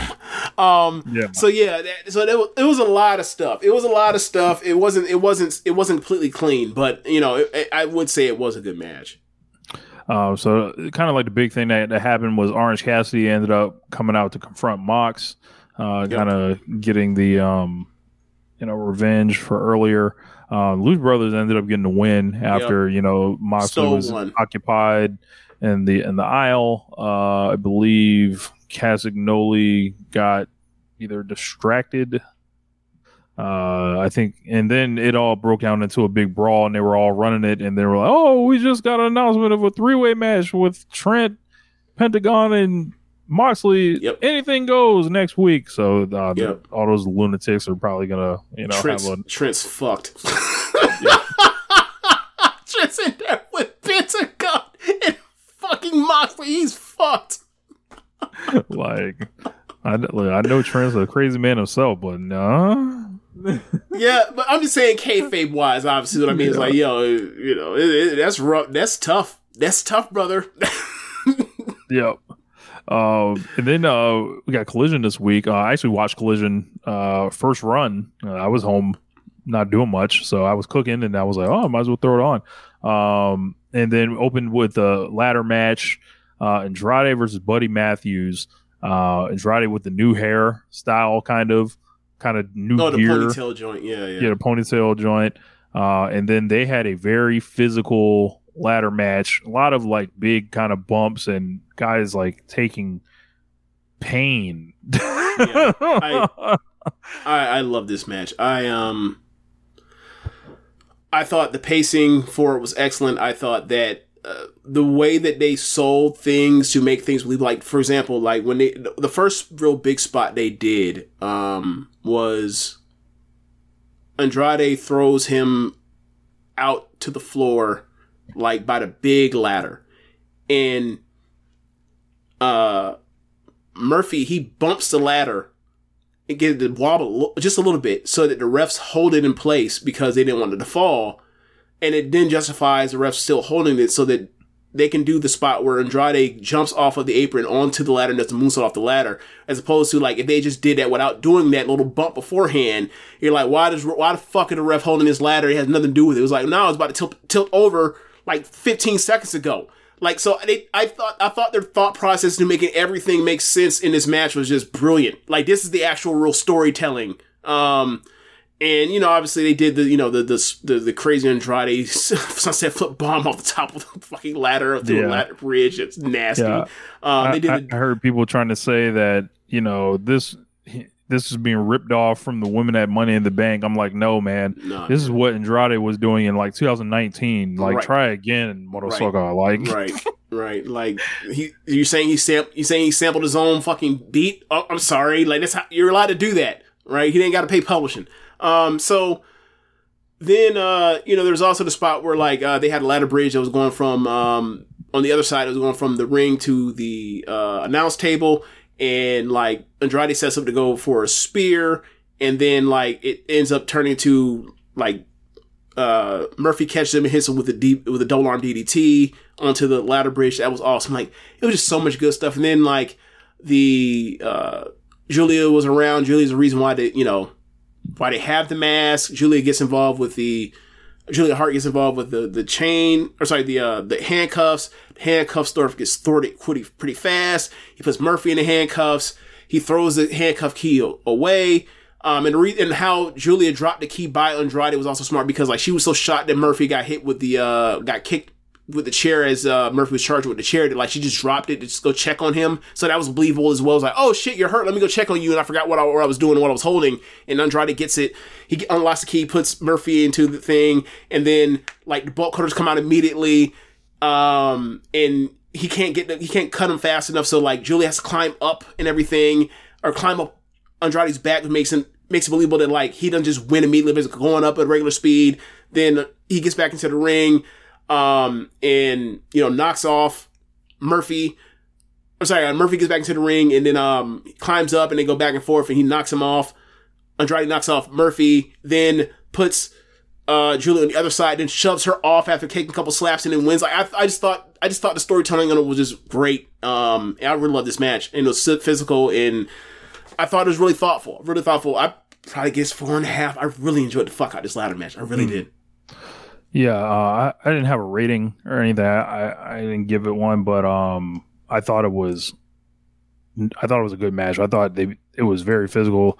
They they when they walked back, I would imagine they were sitting in uh, some ice or Yeah. whatever because they took it to each other. They So were chopping and striking, shove each other. And look, man, I you know, like every year, um, you know, there's best maneuver and and on the Observer Awards, whatever else, and you know, you always see like One Wing Angel or uh, Stormbreaker or like uh, Twilight or uh, the Violet Screwdriver. Last couple years, like whatever the we never found out the name of this thing. Whatever the name is of that kick spin elbow thing that Andrade has done like since 2018. We need he needs a name for that fucking thing so it can be it can get listed in top ten. That shit's always awesome looking. Yeah. Um. So from there, um, Tony Schiavone attempted to talk to Miro, and then he was attacked by Aaron Solo of QTV, and I immediately broke into hysterical laughter because I was like, "Wow, Miro's feud is QTV." Yep. If this don't tell it all, I don't know what will. Um, Yep. nice, get a nice little easy win. Um, you know, just like the rest of them, you know, when you when you don't want to work with anybody or you know you don't want to lose anybody, you, you, we we got to put you in there with people you can beat, I guess. Yep. So, um, yeah. Then it, all of a sudden, Darby Allin came out. Uh, and, th- and this night on Collision, I'll, I'll, I'll uh, make an overall point. They was trying to throw the scent off uh, tonight. I don't know if y'all noticed this. Whatever, like they was they was doing the lucha trios matches. They was bringing Japanese wrestlers in. People from Dynamite were coming in. Man, I think this was the best episode of Collision so far. Uh, I've seen three of the six. I would say this was the best one. by a Um, mile. I'm, yeah. I'm like, man, like you know, like, like, damn. What, what, once they start doing the, you know, Rich, you know, once they once they start appealing to to to what like the general AEW fan likes, so it's amazing what can happen. R- Rich, see you. This is what you're saying. This is what I'll say. Um, this show, while being the best Dynamite show or being the best collision show I've seen, is like very, very apparent to me that like they are running a skeleton crew for that what that what that roster is, um, and they have to outsource a lot uh, to keep this thing going on a week to week basis. And like that's a part of this whole thing with like CM Punk and to a lesser extent, a far lesser extent, FTR, but mostly CM Punk, almost entirely CM Punk, is trying to cut, trying to talk himself into working with the rest of the main eventers because the rest of the main eventers have, have obviously frozen him out. There's no other way to con- come to uh, no other conclusion come to this. And like, bro, you you count all the main eventers in AEW, right? All of them are that Dynamite crew. Or he's the only he's the only one the left. Jericho one, like you know, He's part of Dynamite crew. yeah. But from what, what what I was led to believe, like there was like you know Jericho was was supposed to like he he offered to work with this guy or whatever, but you know Well, if it ain't hap- as, hap- as happened yet, then what does that lead me to believe? Somebody, one of them don't want to work turned that with shit anymore. down. right. So his so his situation is he so like you look at that uh, the people that were like basically brought brought in Minoru Suzuki, Gravity, um, who else? There was a um, who else? I think Darby Allin came in, right? You look at all these people. These are people that are not part of the quote unquote the the uh, collision guys. Core of the collision. The collision guys. I mean, he's on his own fucking shirt now. The collision guys, and you're looking around. It's like, yeah, ain't got that many of them, and Yeah. it would behoove them to uh, pull their hands out their asses or bridge whatever gap they need to try to bridge or whatever else to make this And- show and to where you can get the you know the pillars on here and swerve on here more far more often. Uh, Another part of it, like MJF has been on two di- two collisions. Adam Cole, this was his first collision I'm I'm I'm aware of. Like you, they're not gonna be there next week. I don't think. So it's like, all right. So we are basically They're like bringing so- in Big Bill and Cage next week. So like it's just like what I was what I was mentioning before. When they're outsourcing these people, they're outsourcing jobs also because like I think there's a like I'm just gonna say it on Collision. It seems like there may be an issue with getting people to lose because look at Miro for example. Right. Um, you know, if someone's losing in a match, there's some bullshit behind it. Um, will they build it up and, and let someone eventually lose at the end? Sure, but it's going to be in a two out of three falls match. Um, after uh, three out of four weeks, uh, all trading back and forth. But I don't have a problem Um, with that because like Jay White and Juice Robinson and the Gun Club appear to actually be a part of the crew. That- Mhm. that's actually the Saturday crew. So like that's fine. That's that's collision on collision. But like I'm talking about like CM Punk, Ricky Starks, uh Andrade, FTR, uh House of Black, Miro. If I didn't say Andrade, Scorpio Andrade, Sky. Scorpio Sky and then Thunder Rosa, and it's like who else is an actual person that's a Dynamite regular you're going to see? Like we've seen MJF twice on Dynamite, we've seen Darby twice on Dynamite, but it's like everybody else, uh, Samoa Joe, uh, is a regular on Dynamite. I would say at this point, but like. But he's playing time ROH, but like it seems like everybody else, like that's like a roster of like twelve acts, I think, or less than that that I just mentioned, and everything else is like getting filled in, and it's like, all right, this is not sustainable. This is not sustainable. It, and, and, and, you know, it, it might be smart to try to not like antagonize like these these other people that. That's what I'm getting at. That's what I'm getting at. Punk Punk realizes. Okay, so I feel like Punk has ostracized himself from the rest of the main eventers, rightfully, and he has done that in the in the ma- I other main think eventers. he's trying to get back to Dynamite as soon as possible. That's what I'm getting at. And the rest of that, and the rest, I mean, just by looking at it, it's like he has, you know, done what he's done, and the rest of the main eventers don't fuck with him, or don't want to work with him, or he don't want to fuck with them, work with them, in whatever order. To where like he's he's the only one on that one that's a main that's actually a main eventer, and he's on that show by himself, and there's no other main eventer for him to face. So he's wrestling all these other guys that is like, okay, so like you're Cody now. It's on, the road we're about we're only a few more months away from from from him being Cody. Whereas like he's the top guy, he's not wrestling any of the top guys. What the fuck is going on? And it's a problem that's they're going to that people are going to cl- clearly realize. Be like, oh yeah, man, like we like Collision, and you know it's basically like a better version of WWE or more competent version of WWE uh, as a weekly two hour television show. But like, there's no stars. What the fuck? So after you get through with all this, after a certain amount of time, you're gonna look around and be like, yeah, bro, that like CM Punk's on there, that's a B show. And like when I'm watching them in Hartford or whatever else, and like that crowd don't pop until like the, the until the the big moves, um, or defying moves or whatever else, or like near falls, I'm like, yeah, that this they're in they're in WWE country right now. Right, like when when um Stark said that Stamford line, the crowd rock, rock because they Went know crazy. Good. They went crazy. They went cra- they went crazy because they know or they didn't go crazy. They were like, ooh, because they know Yeah, like yeah. what about WWE, but about Stamford. So it's like whatever whatever fences need to be mended or whatever else, or whatever they need to do to get like people like Swerve, Orange Cassidy, the pillars onto collision. It'll look it'll look less like how I feel watching it, but when I saw them bring out you know Suzuki and Gravity, and I was like, On oh, bro, this is this Like, is bro. outsourcing this is outsourcing jobs. Uh, I- so I'm like, Minoros is. I was like, what he? What is he doing here? I was like, it would have been nice for them to tell us about this ahead of time. Look, but to be um, fair, to be fair, he came out there and like this is one of the worst reactions he's ever gotten in front of a AW crowd. But by the I time, wonder why. but right because, like I said, it, it's it's it's Titan country, right?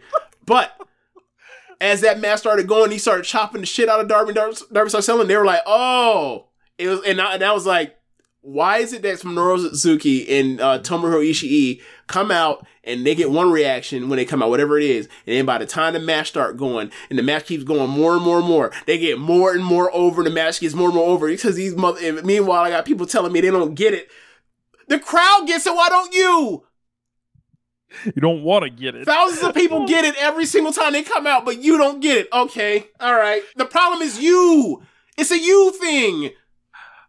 Oh, Darby breaks up the Kaze ni Nare. Um, Yep. And I was like, "W- w- "What is this, Darby? Why are you doing this?" And half a dozen people were booed. The other half didn't know what the fuck was Didn't going know. on. Yep. Maybe he picked the right crowd to do it in front of. There Yeah. was no Suzuki incident this time. um, but yeah, uh, this was also an excellent match. Yeah, it was. Yeah, yeah, like and you know, like uh, when the fuck did we expect Darby Allin to just fight Minoru Suzuki out of nowhere? But Rich, it's one of those things where you look up and you don't think about it because you're up by the shock of it. But once the match happens, it's like, of course they're going to have a great match. Suzuki ain't got to do much except for have the best facials in the business that he's had for years, and just chop this this little dude, and then put sleepers and put sleeper holes on him, or whatever else. As Darby bumps around, and almost kills himself off the first uh do- tope he took Yeah, because he he just dove head first like a missile and his head hit the ground because Suzuki didn't even realize what he was already out the ring before uh, he turned around. Yeah, like this match ended up working out very well. Um, and like at this point, I was like, hey, that's what I messaged you. I was like, hey man, Suzuki need to come stay over here. Like you mentioned, like Tanahashi and Ishii need to stay over. He needs to stay over here too because like he can. He ain't got to do much because he's more charismatic and plays to the crowd better than almost anyone that's ever done this. So he ain't got to do much, especially when they're in Connecticut. They're used to motherfuckers not doing much and being charismatic and making faces. Um. So uh, Darby rolled back, um, and you know while he was in. oh, this is nasty. the, the Sheamus Novus. Sheamus Nova. Yeah, Nakamura was the blueprint. Yeah, uh, you know. Naka- ha- have Have you seen the sudden like Suzuki the last like two? Nakamura. Have Have you seen like the sudden like last two years of, of WWE fans like propping up Nakamura now? I'm like, look, man, don't try this because like when Oh, they're doing the whole thing. Look at what he look at all he's accomplished. No, like, like he like he's like if he got a push right now, they would all be in favor of it. Like he's, I'm like, all right, man. The time for that was 2017, brother. like, let- exactly, and, and we and we told y'all that, and y'all was acting like y'all ain't fucking get it. And But then Rich- five years later Rich, now, Rich, Rich, remember we had we were fighting we were fighting an uphill thing with Sami Zayn in 2016. Remember that? And they didn't get it. We were like, what is there not to get? He's an underdog babyface. He's Daniel Bryan, who's or he, he's basically Daniel Bryan, who's taller with better with a better physique at the time. Why wouldn't and Daniel Bryan's not here right now because he's he's been shelved medically. Go with him right now. Years later, what happened? You know how they always say the cream rise to the top. Yeah, well, he's she's Yeah. washed as an athlete now, so now it's time to it's like, fuck out of here, man. Like, you guys don't, you you slow motherfuckers. Get it, get it when we say it. Understand Yeah. it. Like, like, it's not Listen, that hard to get. listen to the show. Fuck. Jesus, listen to Big Rich. Listen to Big James. Shit.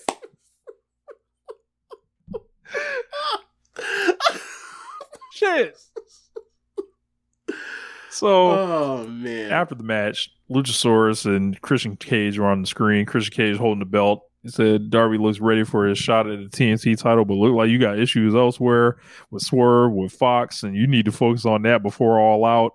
Um, and Cage said that the TNT title meant you know more now than when Darby had it. Darby's no longer qualified for this belt.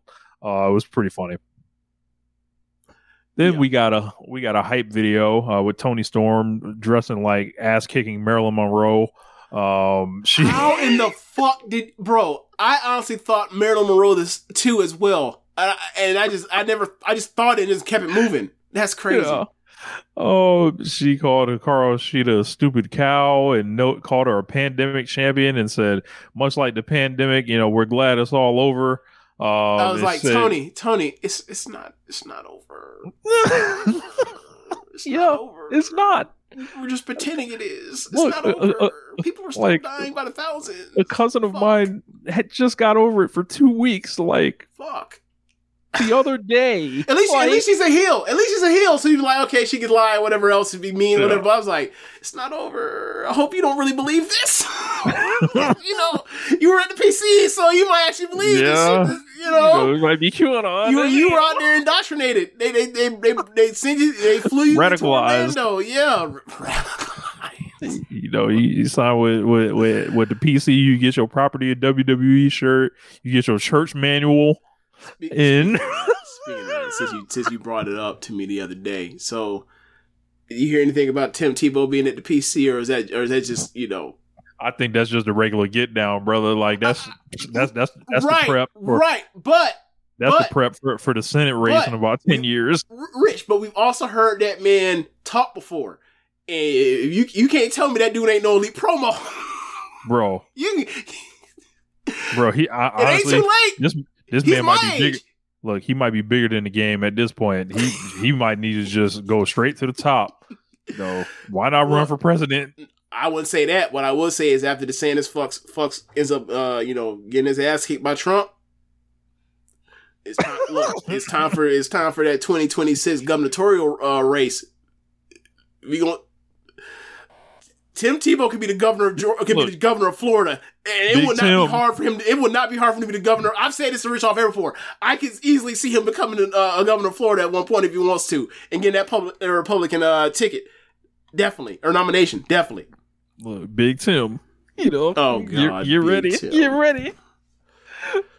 Um, like the crazy part about all this shit is like I'm a Florida State fan. He was a, he was at Florida. They went they went undefeated. He went undefeated against Florida State and all that kind of stuff.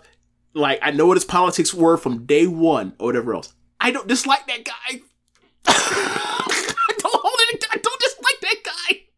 You know what I'm saying? Like he. So like, imagine, imagine if he, imagine if he ran, he would do, like, bro, he would do I damage. feel like I, could- I feel like I can kick it with Tim Tebow, kind of like it's like, hey man, we, we just avoid a few subjects and then we'll be all right. I, I feel like you have to avoid a lot more subjects than you than you're willing to admit. But the, the point still stands. He will still make you feel good the experience of meeting him. Like Right. he, he got the glow.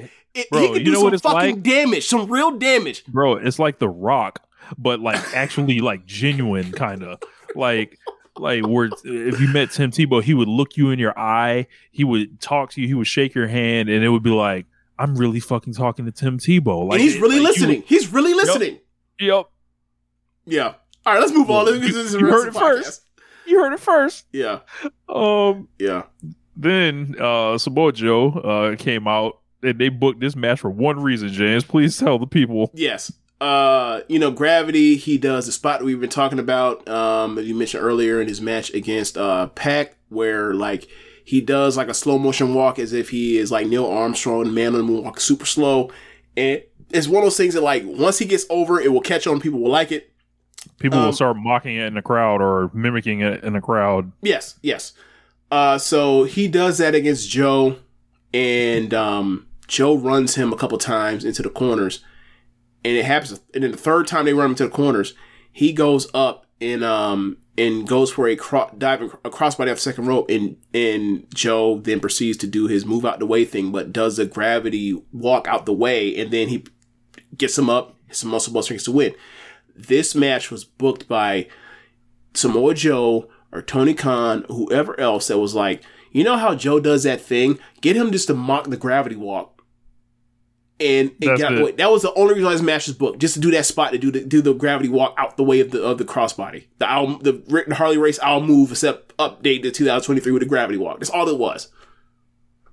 And I thought it was Then, uh, fucking hilarious. It was because Smash didn't go long. It was just just to do that. It was just to do that. it's over in the blink of an eye Yep. Uh, up next, we got CM Punk uh, out. He brought the bag out with him. Uh, he's with Tony Schiavone. Um, he I don't. He said a lot. Um, to say it, to say it lightly. So like, uh, he began with taking like these these thinly veiled shots, as we mentioned earlier, kind of at like people that weren't making the towns or whatever. A lot of people were trying to figure out what he was talking about, and I'm like, all right, well, you know, the a big topic of conversation being on the show last week. You know, Matt Jackson was on vacation in Hawaii. Um, I believe Nick Jackson was also on vacation. Um, and there are a lot of people not booked or whatever. And it's like, if you're not booked, why the fuck do you need to show up? um, Rich, you gotta remember, this is the AEW locker room. People get real mad when you're not booked for stuff, but you don't show up to TVs. bro, I was like, all They right, be, they be insisting that you check in. Bro. And I don't be talking about Tony Khan or anybody that is a part of the producer or any of that. I be talking about the fucking wrestlers want you to check in. I'm like, all right, bro. Like they, they can't go on vacation after after the big physical blow off match they did. Like, like, like what? Like, so like when I heard that, I was like, all right, he's at it again. Yep. And then it, it, you know, it snowballed from there. Um, he then declares himself the real world champion. He Yep. goes on this um, like kind of long story about you know the letter X, Five and, you know, weeks too everything. late. Yes. Okay. So like now, thank you. So like he's already lost to Ricky Starks Yep. before. Um, like Yep. I said, that whole thing got blown up. Pulls out the belt.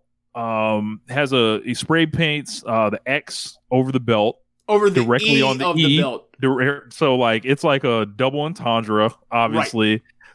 And the whole thing is played. He's not saying these things to like, yeah, I'm talking about the elite. He's saying these things like if this is my character, hmm. like this is the the X represents this or whatever. But then you see like the action, and it's like, hold on, guy, like. I'm not dumb. Who are I'm not that, stupid. deny, that would deny this? Are they just uh, people like just fucking? you know who would deny this Look, like like so like it was like el- the plausible deniability of it is basically the get out of jail free card he's not talking about them you're just crazy like that's I don't. I don't. kinda- I don't. These people aren't engaging in good faith. yeah They're It- not. Yeah so i'm like i see that and i'm like great. I was like this company could bear and the fans could barely handle an actual interim belt. Now we have a fake real world champion running around now that has already lost a match. I'm like i see this and i'm just like great. Like we're great. Here we are. Um then it basically like you know from there it spirals like with the with the spray paint and all that and i'm like i'm just looking at it i'm like all right whatever and then ricky I starts fucking love out this. I, I, I, I was fucking howling the whole time. it was like, compelling the the way the way he put it together like you know obviously you can talk he's, and everything. he's brilliant. And the, and the reason why it was so good because like all the stuff we're discussing right now is like because it's popping me because like I'm like he's such an asshole and it is letting him be an asshole. Yeah, I'm like, I'm like, so who? I'm like, I'm like, why would you do this? Like, I was like, why would you allow like, all right, uh, whatever. And, Like, and- you know, Rich, we talked about this. Like all he's doing, is he's trying to feed. He's trying to feed, or he's trying to like make the elephant in the room bigger and bigger and bigger. Till Tony Khan says, "Hey, fuck that! You're working with him. I said because I said so.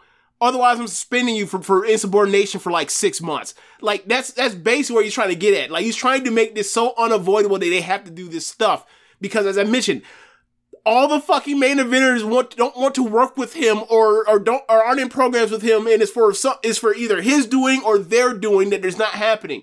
So he's trying to force their issue by booking all by by saying all this stuff to get the crowd riled up into being like, I can't turn this down. This this this will be hotter than anything I got going on. And he's probably right when it comes to this, but they don't care Call because himself the adult in the room no, and all that right, right, stuff. Right. But he doesn't care. Be- uh, sorry, uh, but um, those guys don't care because they don't want to work with him. They're standing on. They're standing give on a fuck. principle. They're standing on principle. I don't. And look, they ain't got to work with him. They ain't got to work with him if they don't want to. Right? Like this ain't WWE where you're forced to work with any old asshole you don't like at work at your job. So. This is what it is. He's gonna continue to poke this bear, hoping that they'll eventually, you know, get over it, or be like, "Fuck, this be hotter than anything I'm doing right now. I may as well go over there and do it or whatever else. And we're gonna see how long this game gonna go before somebody brings their ass over there to um, a Saturday. Whether it's Daniel Bryan or Jericho or somebody that's you know close to the fire, like a you know like a Claudio Moxley or or some member or Adam Page or whatever else. We'll see. But I gotta say, as he's doing, you know, he's he's setting up his program while poking those niggas. I thought it was hilarious because I'm like, he's so fucking good. He's cutting. He's basically cutting uh, a promo for two programs at the same goddamn time. Yeah, I was, that- I was, I was, compa- I was like completely swept up and compelled in all this. I was like, he's so fucking talented. He's, but he's such an asshole. It's like, yeah, I, I I saw this and I was like, when the Ricky part came out. So like the the crowd is probably is probably smart to point out the crowd reaction. He comes out and he's getting cheered, and then like it starts, you know, he- Nah, he, Rich, he's Rich. I had the headphones on. There was, there was always a, uh, there was always a significant amount of booing while it was okay. happening. I, I didn't have the headphones. It was, so- it was, it was, it was not uh it was, he was not the full on hero. He was getting mixed reaction like he has been getting, you know, the, whole- throughout the whole situations coming back.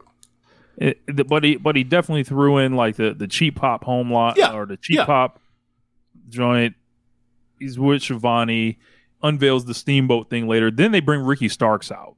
So he said, "All right, uh, you know, Ricky's beat me twice," and then Punk goes on about cheating and crying uh, about it. He said it's not about what's in the bag; is that he's left holding the bag. So Burton has to carry because there's a adult in the room. Da da da. Uh, he then opened it up, uh, did the X spray paint thing, Mhm. and then no one said no one's beating him for the title. His blood's still on it, which means he's still the real world champion. I'm like, great. Let's start applying this logic ar- around now. Right. We've got to First off, your blood was spilled in a match that, that you're talking about that wasn't the title match. You're talking about a dog collar match.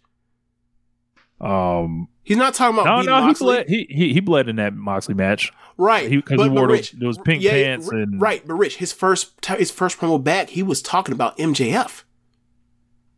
Yeah, he was talking about Moxley. So That's like, true, yeah. so he he didn't. You know, obviously he didn't say names, but like I'm in, in my mind, he's still talking about MJF because MJF is the quote unquote fake world champion, and he Oh beat yeah, him. and, and and he's bringing that thing too. That's that's also like someone else he's added into this thing. Yeah. So Ricky Starks came out without his music. Then he was. He said, "All right, listen, y'all better act like y'all y'all seen me or whatever." And then Like I'm gonna do my me. entrance again. yeah, he wants to pop after he's ruined it. Yeah, like this is more. I'm not even gonna go into it. I don't, I don't Um, know. I don't know why they did it like that. I, I don't. Yeah. He said whatever Punk claims is his, Starks is owed it because he's beaten him twice. From his vantage point, he's the world champion and the face of Collision, and I immediately cringed. Yeah, I don't Um, give a fuck about the face or whatever else. Like that's prom- that's a promotional thing, or whatever else. Like who wins the most matches? Who are the champions because they're the best? Like, uh, you know, I- I'd be more concerned about who's the ace than the face. Wouldn't you? Then we got the split chance, CM, Ricky's title, CM Punk. Um, Punk basically requests a special guest, guest referee. Stark said it don't matter who it was, whether it's Dave Prazak, Julio Dinero, or an old friend from Stamford. Crowd, woo! He said Stamford. Yep. Um, he's gonna beat Punk again. Um, at this point, I fucking knew somebody from uh, 2005 Ring Honor was coming out at some point. I thought it was gonna be Chris Hero, but it was not. Um, uh, after that, Punk says he accepts the challenge uh, for next week for Collision. So these boys getting sent out there to um, fight the good fight against SummerSlam. Gotta say, I think I'm watching SummerSlam. Um, I don't know if I'm watching either one of these live, but whatever. We'll, we'll see. We'll see. Yeah. Punk tells Schiavone to tell Starks uh, who's going to be the uh, guest referee. So Schiavone unveils that it's going to be My Ricky the Dragon pleasure. Steamboat. And I was like, huh. And then Mm-hmm. uh, immediately it was like, yeah, he refereed a match for Punk in Ring of Honor in 2004.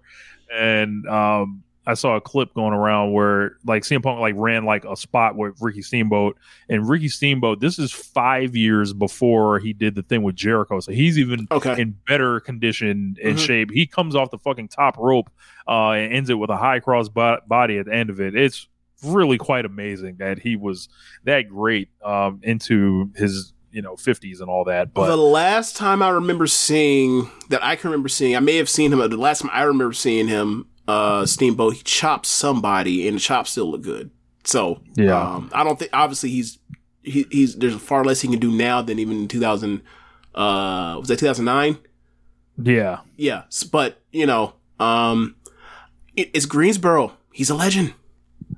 And I Yeah. and I remember you messaged after I said the, the, the Steamboat thing. You messaged me saying like they CM Punk's out here getting these mixed reactions. They're bringing out maybe the the, the purest baby face of all time.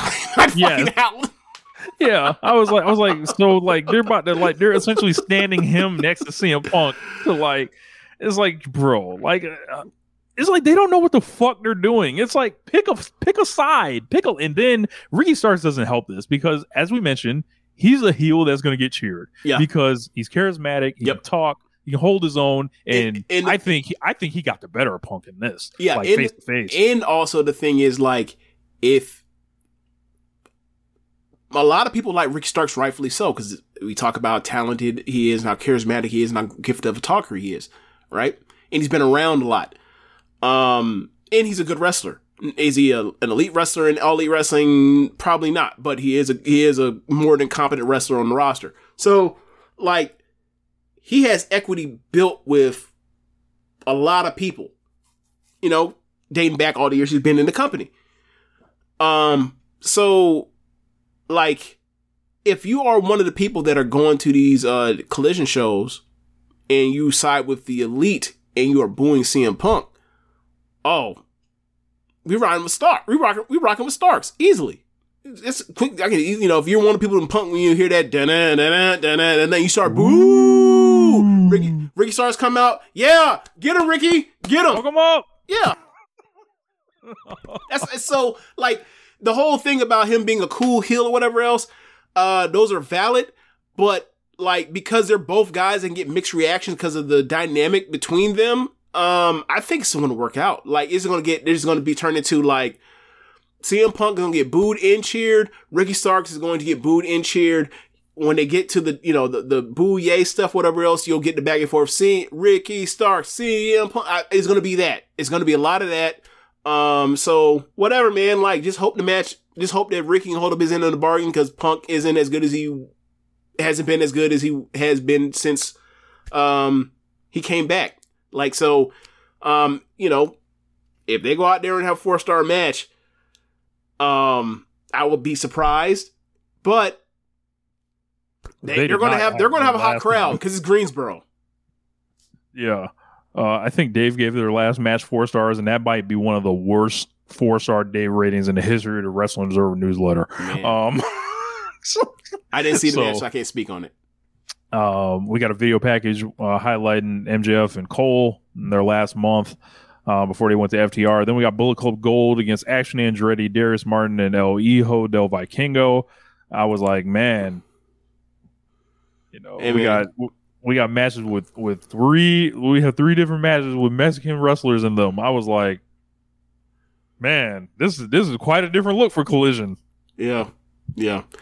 Um so this match was fun while it lasted. Uh but the only thing I really remember like as thinking like really highly of was the spot they did with Vikingo basically does like a they do the base like the canopy or canopy shoot moonsault off the corner to the three guys and um on the floor. Uh that was super impressive and also super risky and like I can't go. please, please don't fuck around and get yourself killed trying to get over in America. Don't do that. You, there's enough. There are plenty of things you can do in your bag that don't involve you risking yourself in that kind of way. And you still get over because you're excellent. Don't, don't, don't do it. We are not worth it. Well, if you're gonna do that shit, do it in front of a crowd that appreciates you. Do that shit on dynamite. Like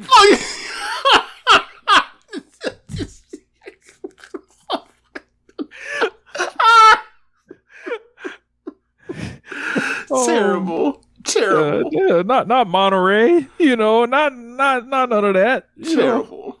This man trying to say, man, say, say that Dynamite. shit. Rich Irishman, say that shit for the Duluth. You know, say that for the little Terrible. first two hours. You know. Oh man. Yeah, that's gonna be that's gonna be funny out of, out of all the shows that uh that I'm gonna go to and be able to hang out at. What a what a combo! What a what an evening that's gonna be. I I can imagine.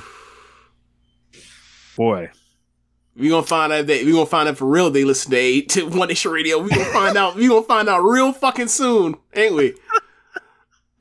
Oh, young trip, you missed that. Go yeah. ahead and- Uh, you have to get the podcast and listen to the first, uh, the beginning of the show. We talked about that.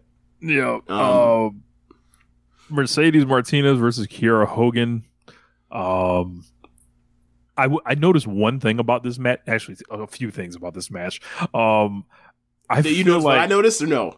Yes, of course. Okay. Um, but Okay. I also noticed like they did the. I think they did the spot that Britt and Taya fucked up like in the first like like thirty seconds of the match. Like they like There tried to was a Cazadora spot. Yeah. yeah, I was like, was that what they were trying to go for? Like, and then they were like, show, oh, we can actually do that. Like, that's Britt and I Taya that- can do it too. They just fucked it up. That's all. yeah. Like, I, my, I don't think there's. conspiracy I, is just, I don't. You know, I don't think that Mercedes or Kiera have smoked with those two that I was aware of to where they would do that sort of thing. Yeah, I'm, I'm, But who I'm, not. I'm not. I'm, I'm not. I'm not Who starting kno- nothing here. Who knows who that clique is like is pissed off backstage uh, uh since the reign of terror over the last like six seven months. So who knows? Who knows? When did when did Saraya show up? Was that November or December? She showed up at last, um, last New York show, She showed up. At, she showed up at uh, Grand, Grand, Slam. Slam. Wow, Yeah. time does not fly when you're not having fun. Yep. All right, Yep. all right. Mercedes So ended up getting the win over Kiera Hogan. This was solid. Yeah, Um, and then like um, there was like an angle after the match where Statlander ran out for the save.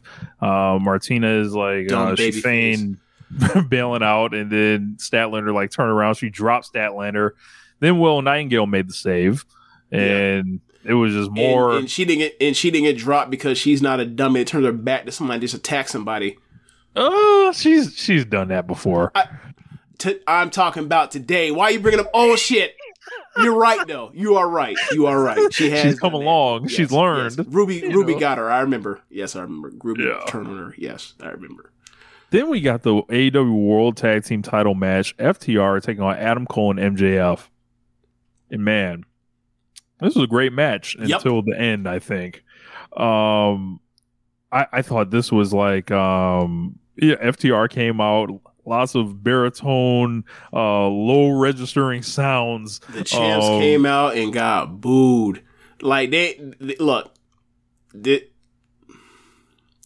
obviously they were mostly getting booed because of people how much people like this um, better than you baby tag team or whatever else. And another situation where we predicted rightly is like how many more times there gonna be another team that comes out of nowhere that gets put together that's more over than FTR, right? It happened Amazing. again.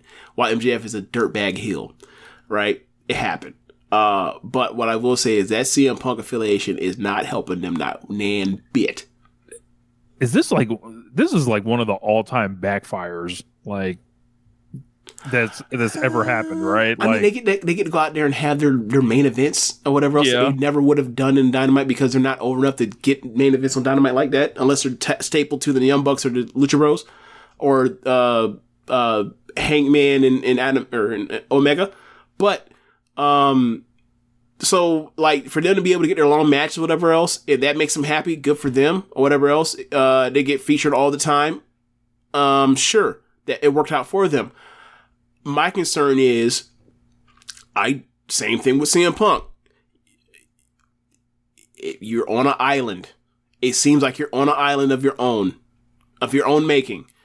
Um, obviously, I don't think he has kind of heat to CM Punk. I don't think they have nearly the same amount of heat I, that I CM think Punk does. FTR can work with anybody in the company Say but again? I, I said I think FTR can work with anybody in the company the Right, choice right, is right. like is, is Yeah. like do they want to like That- do yeah, they that's yeah. do they are they able to do this without feeling like guilty or they sold someone out or I don't know. Look, I just- one day the, the the the the FTR CM Punk blow up will happen, right?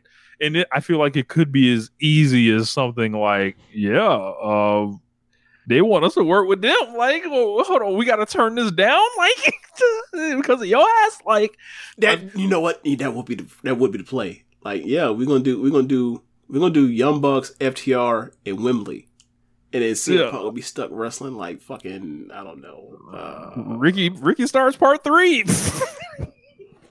that that would be a brilliant press chess play by the elite if they did that. that you're like you petty bitches, y'all so good at this, y'all better at this than them, than him. Bro. But anyway, but yeah, like hold on. I like how you bring that up. What would be the better play? Like, yo, FTR, if you're the Bucks, right? Like, yo, we'll work with you. We'll even put you over at Wembley. yeah, It'd be like, we're we'll show we'll do business. Will yeah.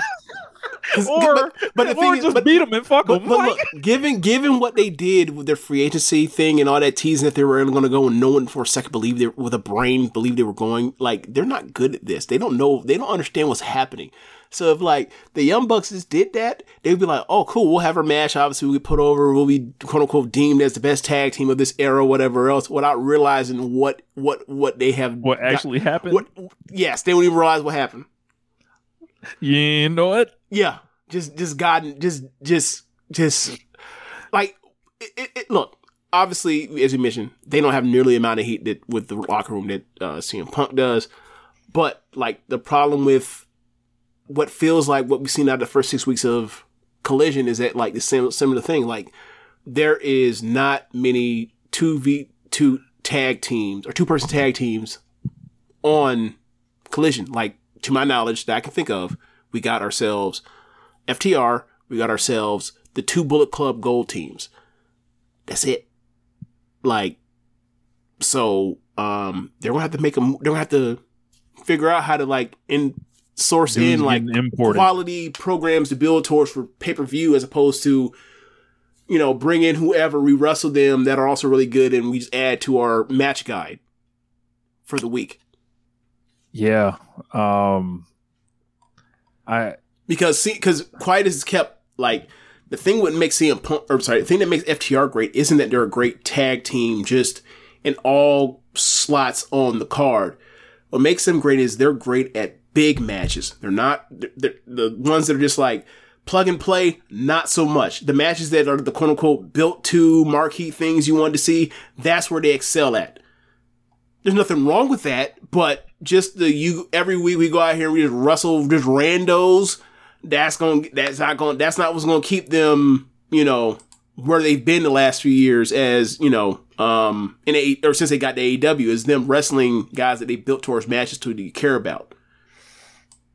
so people definitely cared about this match. They wanted MJF and Cole to win. Yes. Uh, As. MJF is trying to kick uh, Dax in the dick left and right throughout the whole entire match. This Amazing. This what look. There's a reason why this happened in Connecticut because it was Connecticut psychology. it was we don't care. We don't care if he cheats or whatever else. We just want the people that we want to win to win. Amazing. Um, I saw this and And it was thought- awesome. It was still I thought they were working. I, I thought everybody worked like pretty hard in this match. Uh, we got the T-shirt versions of "Better Than You, Baby." Yeah. Uh, if they weren't winning the match, double- they were definitely double- leaving with something. Well, it was. It wasn't the better than you, baby shirts. It was the double clothesline shirt. Oh, okay, yeah, yeah, Yeah, Double they got two clothesline shirts shirts. Got got to make sure you model those and encourage people to to, to go uh, pick them joints up. So Um, I want to know, right? Who was it? Like, was it Adam Cole? Was it M- or was it MJF? Was someone backstage? Was it Tony Khan himself that said, "Hey, man, we're not blowing you up to go right now to do this. We got we got merch to sell. After all, they joked that we're a t-shirt company. We got t-shirts to sell selling this bullshit.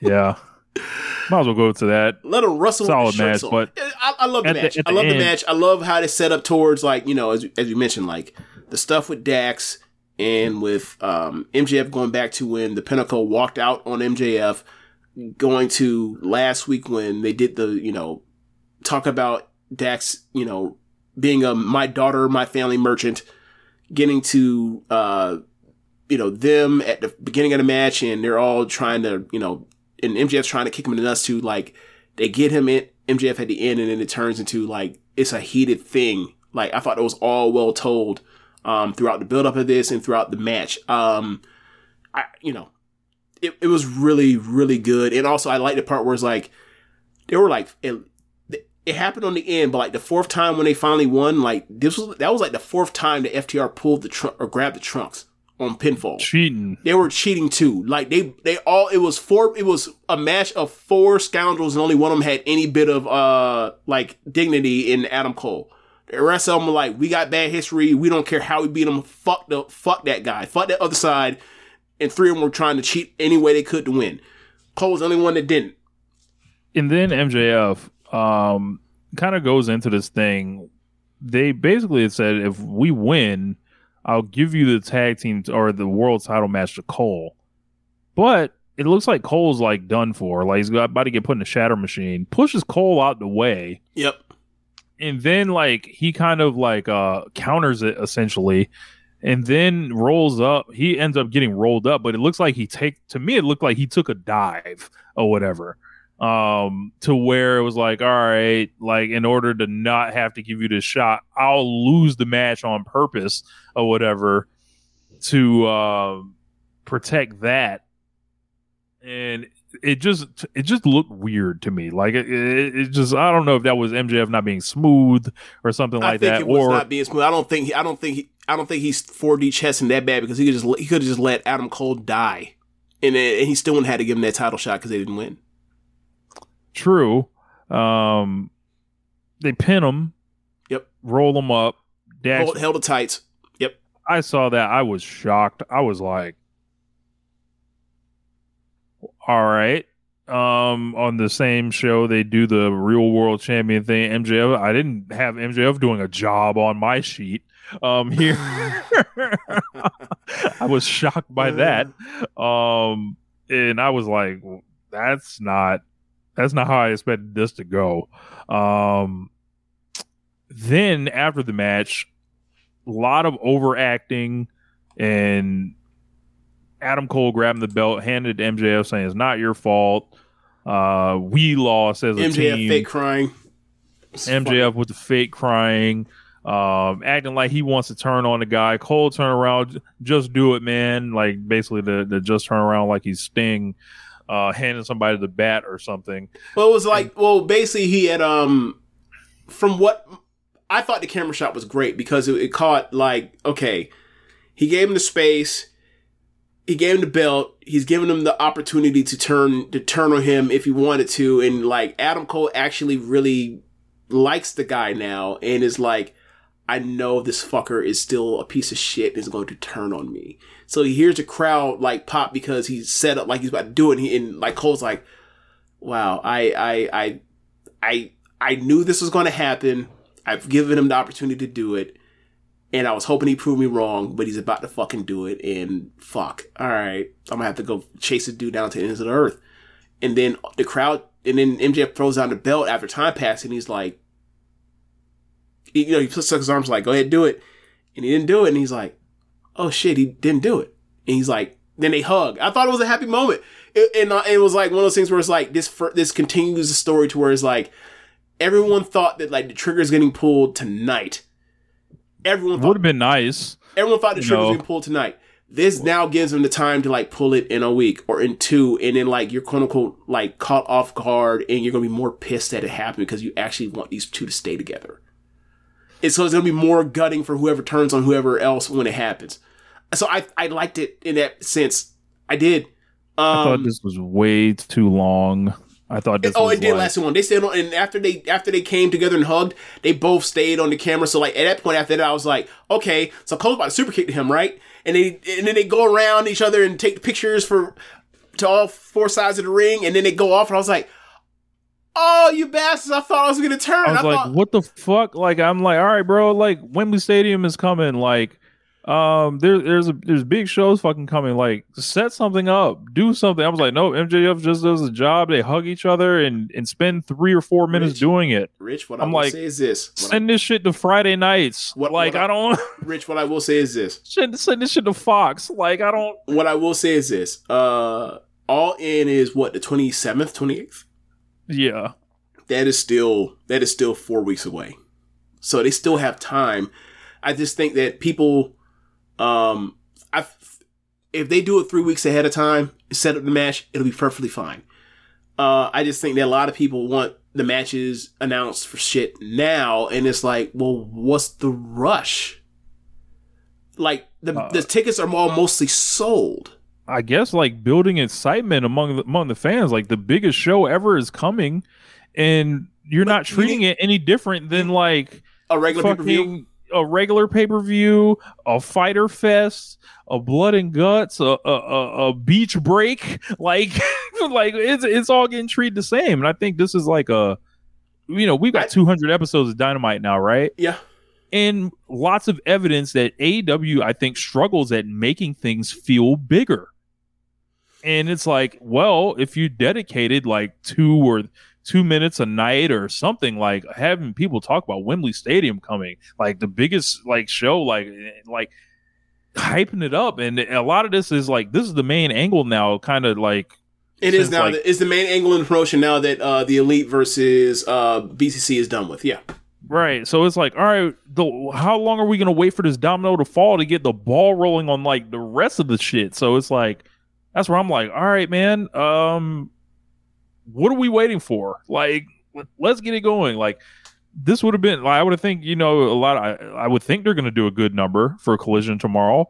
Like, and then Dynamite last week, it was like, all right, there was no elite, so it was a lot of like this whole week. I was like.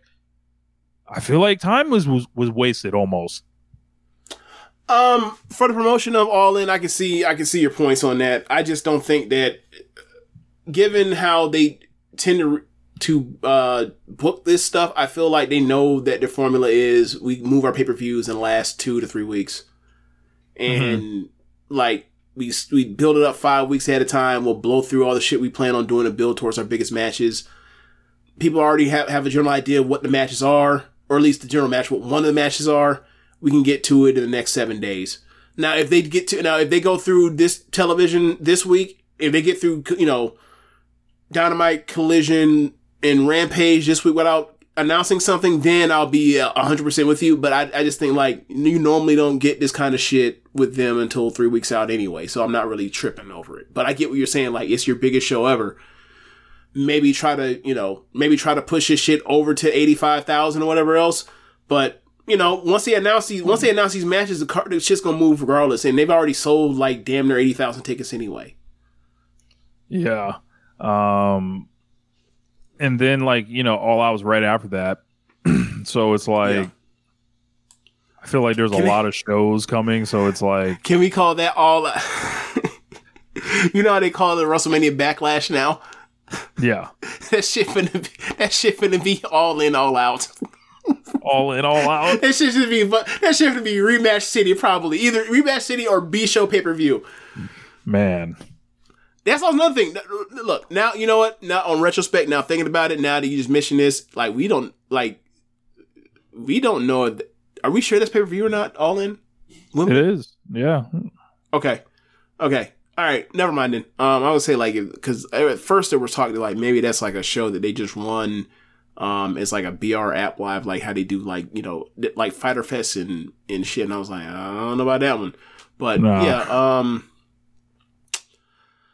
I'm like, man, you got two like I don't know, man. Like you got two fucking pay per views this month. Like Yeah. we just waiting to fucking try to sell them. I mean, I look, if look if that shit turns out to be you know Adam Cole versus versus versus MJF in Wembley, and then like the next week they go back to MJF and, and Punk in Chicago, like it, sh- it shit won't matter. It'll be fine. It'll all be fine because those would be the hot those would be the hot ass things. But um, we'll see. Like they got to start announcing shit this week.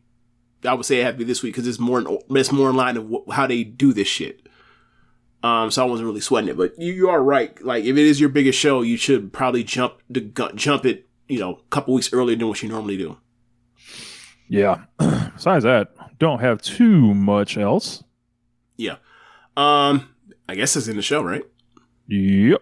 Yeah, uh, that's in the show, y'all. Thanks for listening. If you are watching from the stream, uh, you can go to Big Rich's Cash App. You can go to Big James's PayPal. You can donate there. If you're listening from uh this from the podcast, you can. Oh, sorry, on the stream you can do that. If you're listening from the podcast, you can go to our Red Notes link in the show notes and go there, donate, and listen to other shows on the network. Besides One Nation Radio, you have Keeping It Strong Style, the Rick and Clive Wrestling Show, Grown Men Watch This Shit, the Grave Consequences Podcast uh 8-bit suplex all things elite meet the press slam get in the ring great match generator in rich The wrestling disaster. the wrestling disaster thanks for listening y'all later Peace.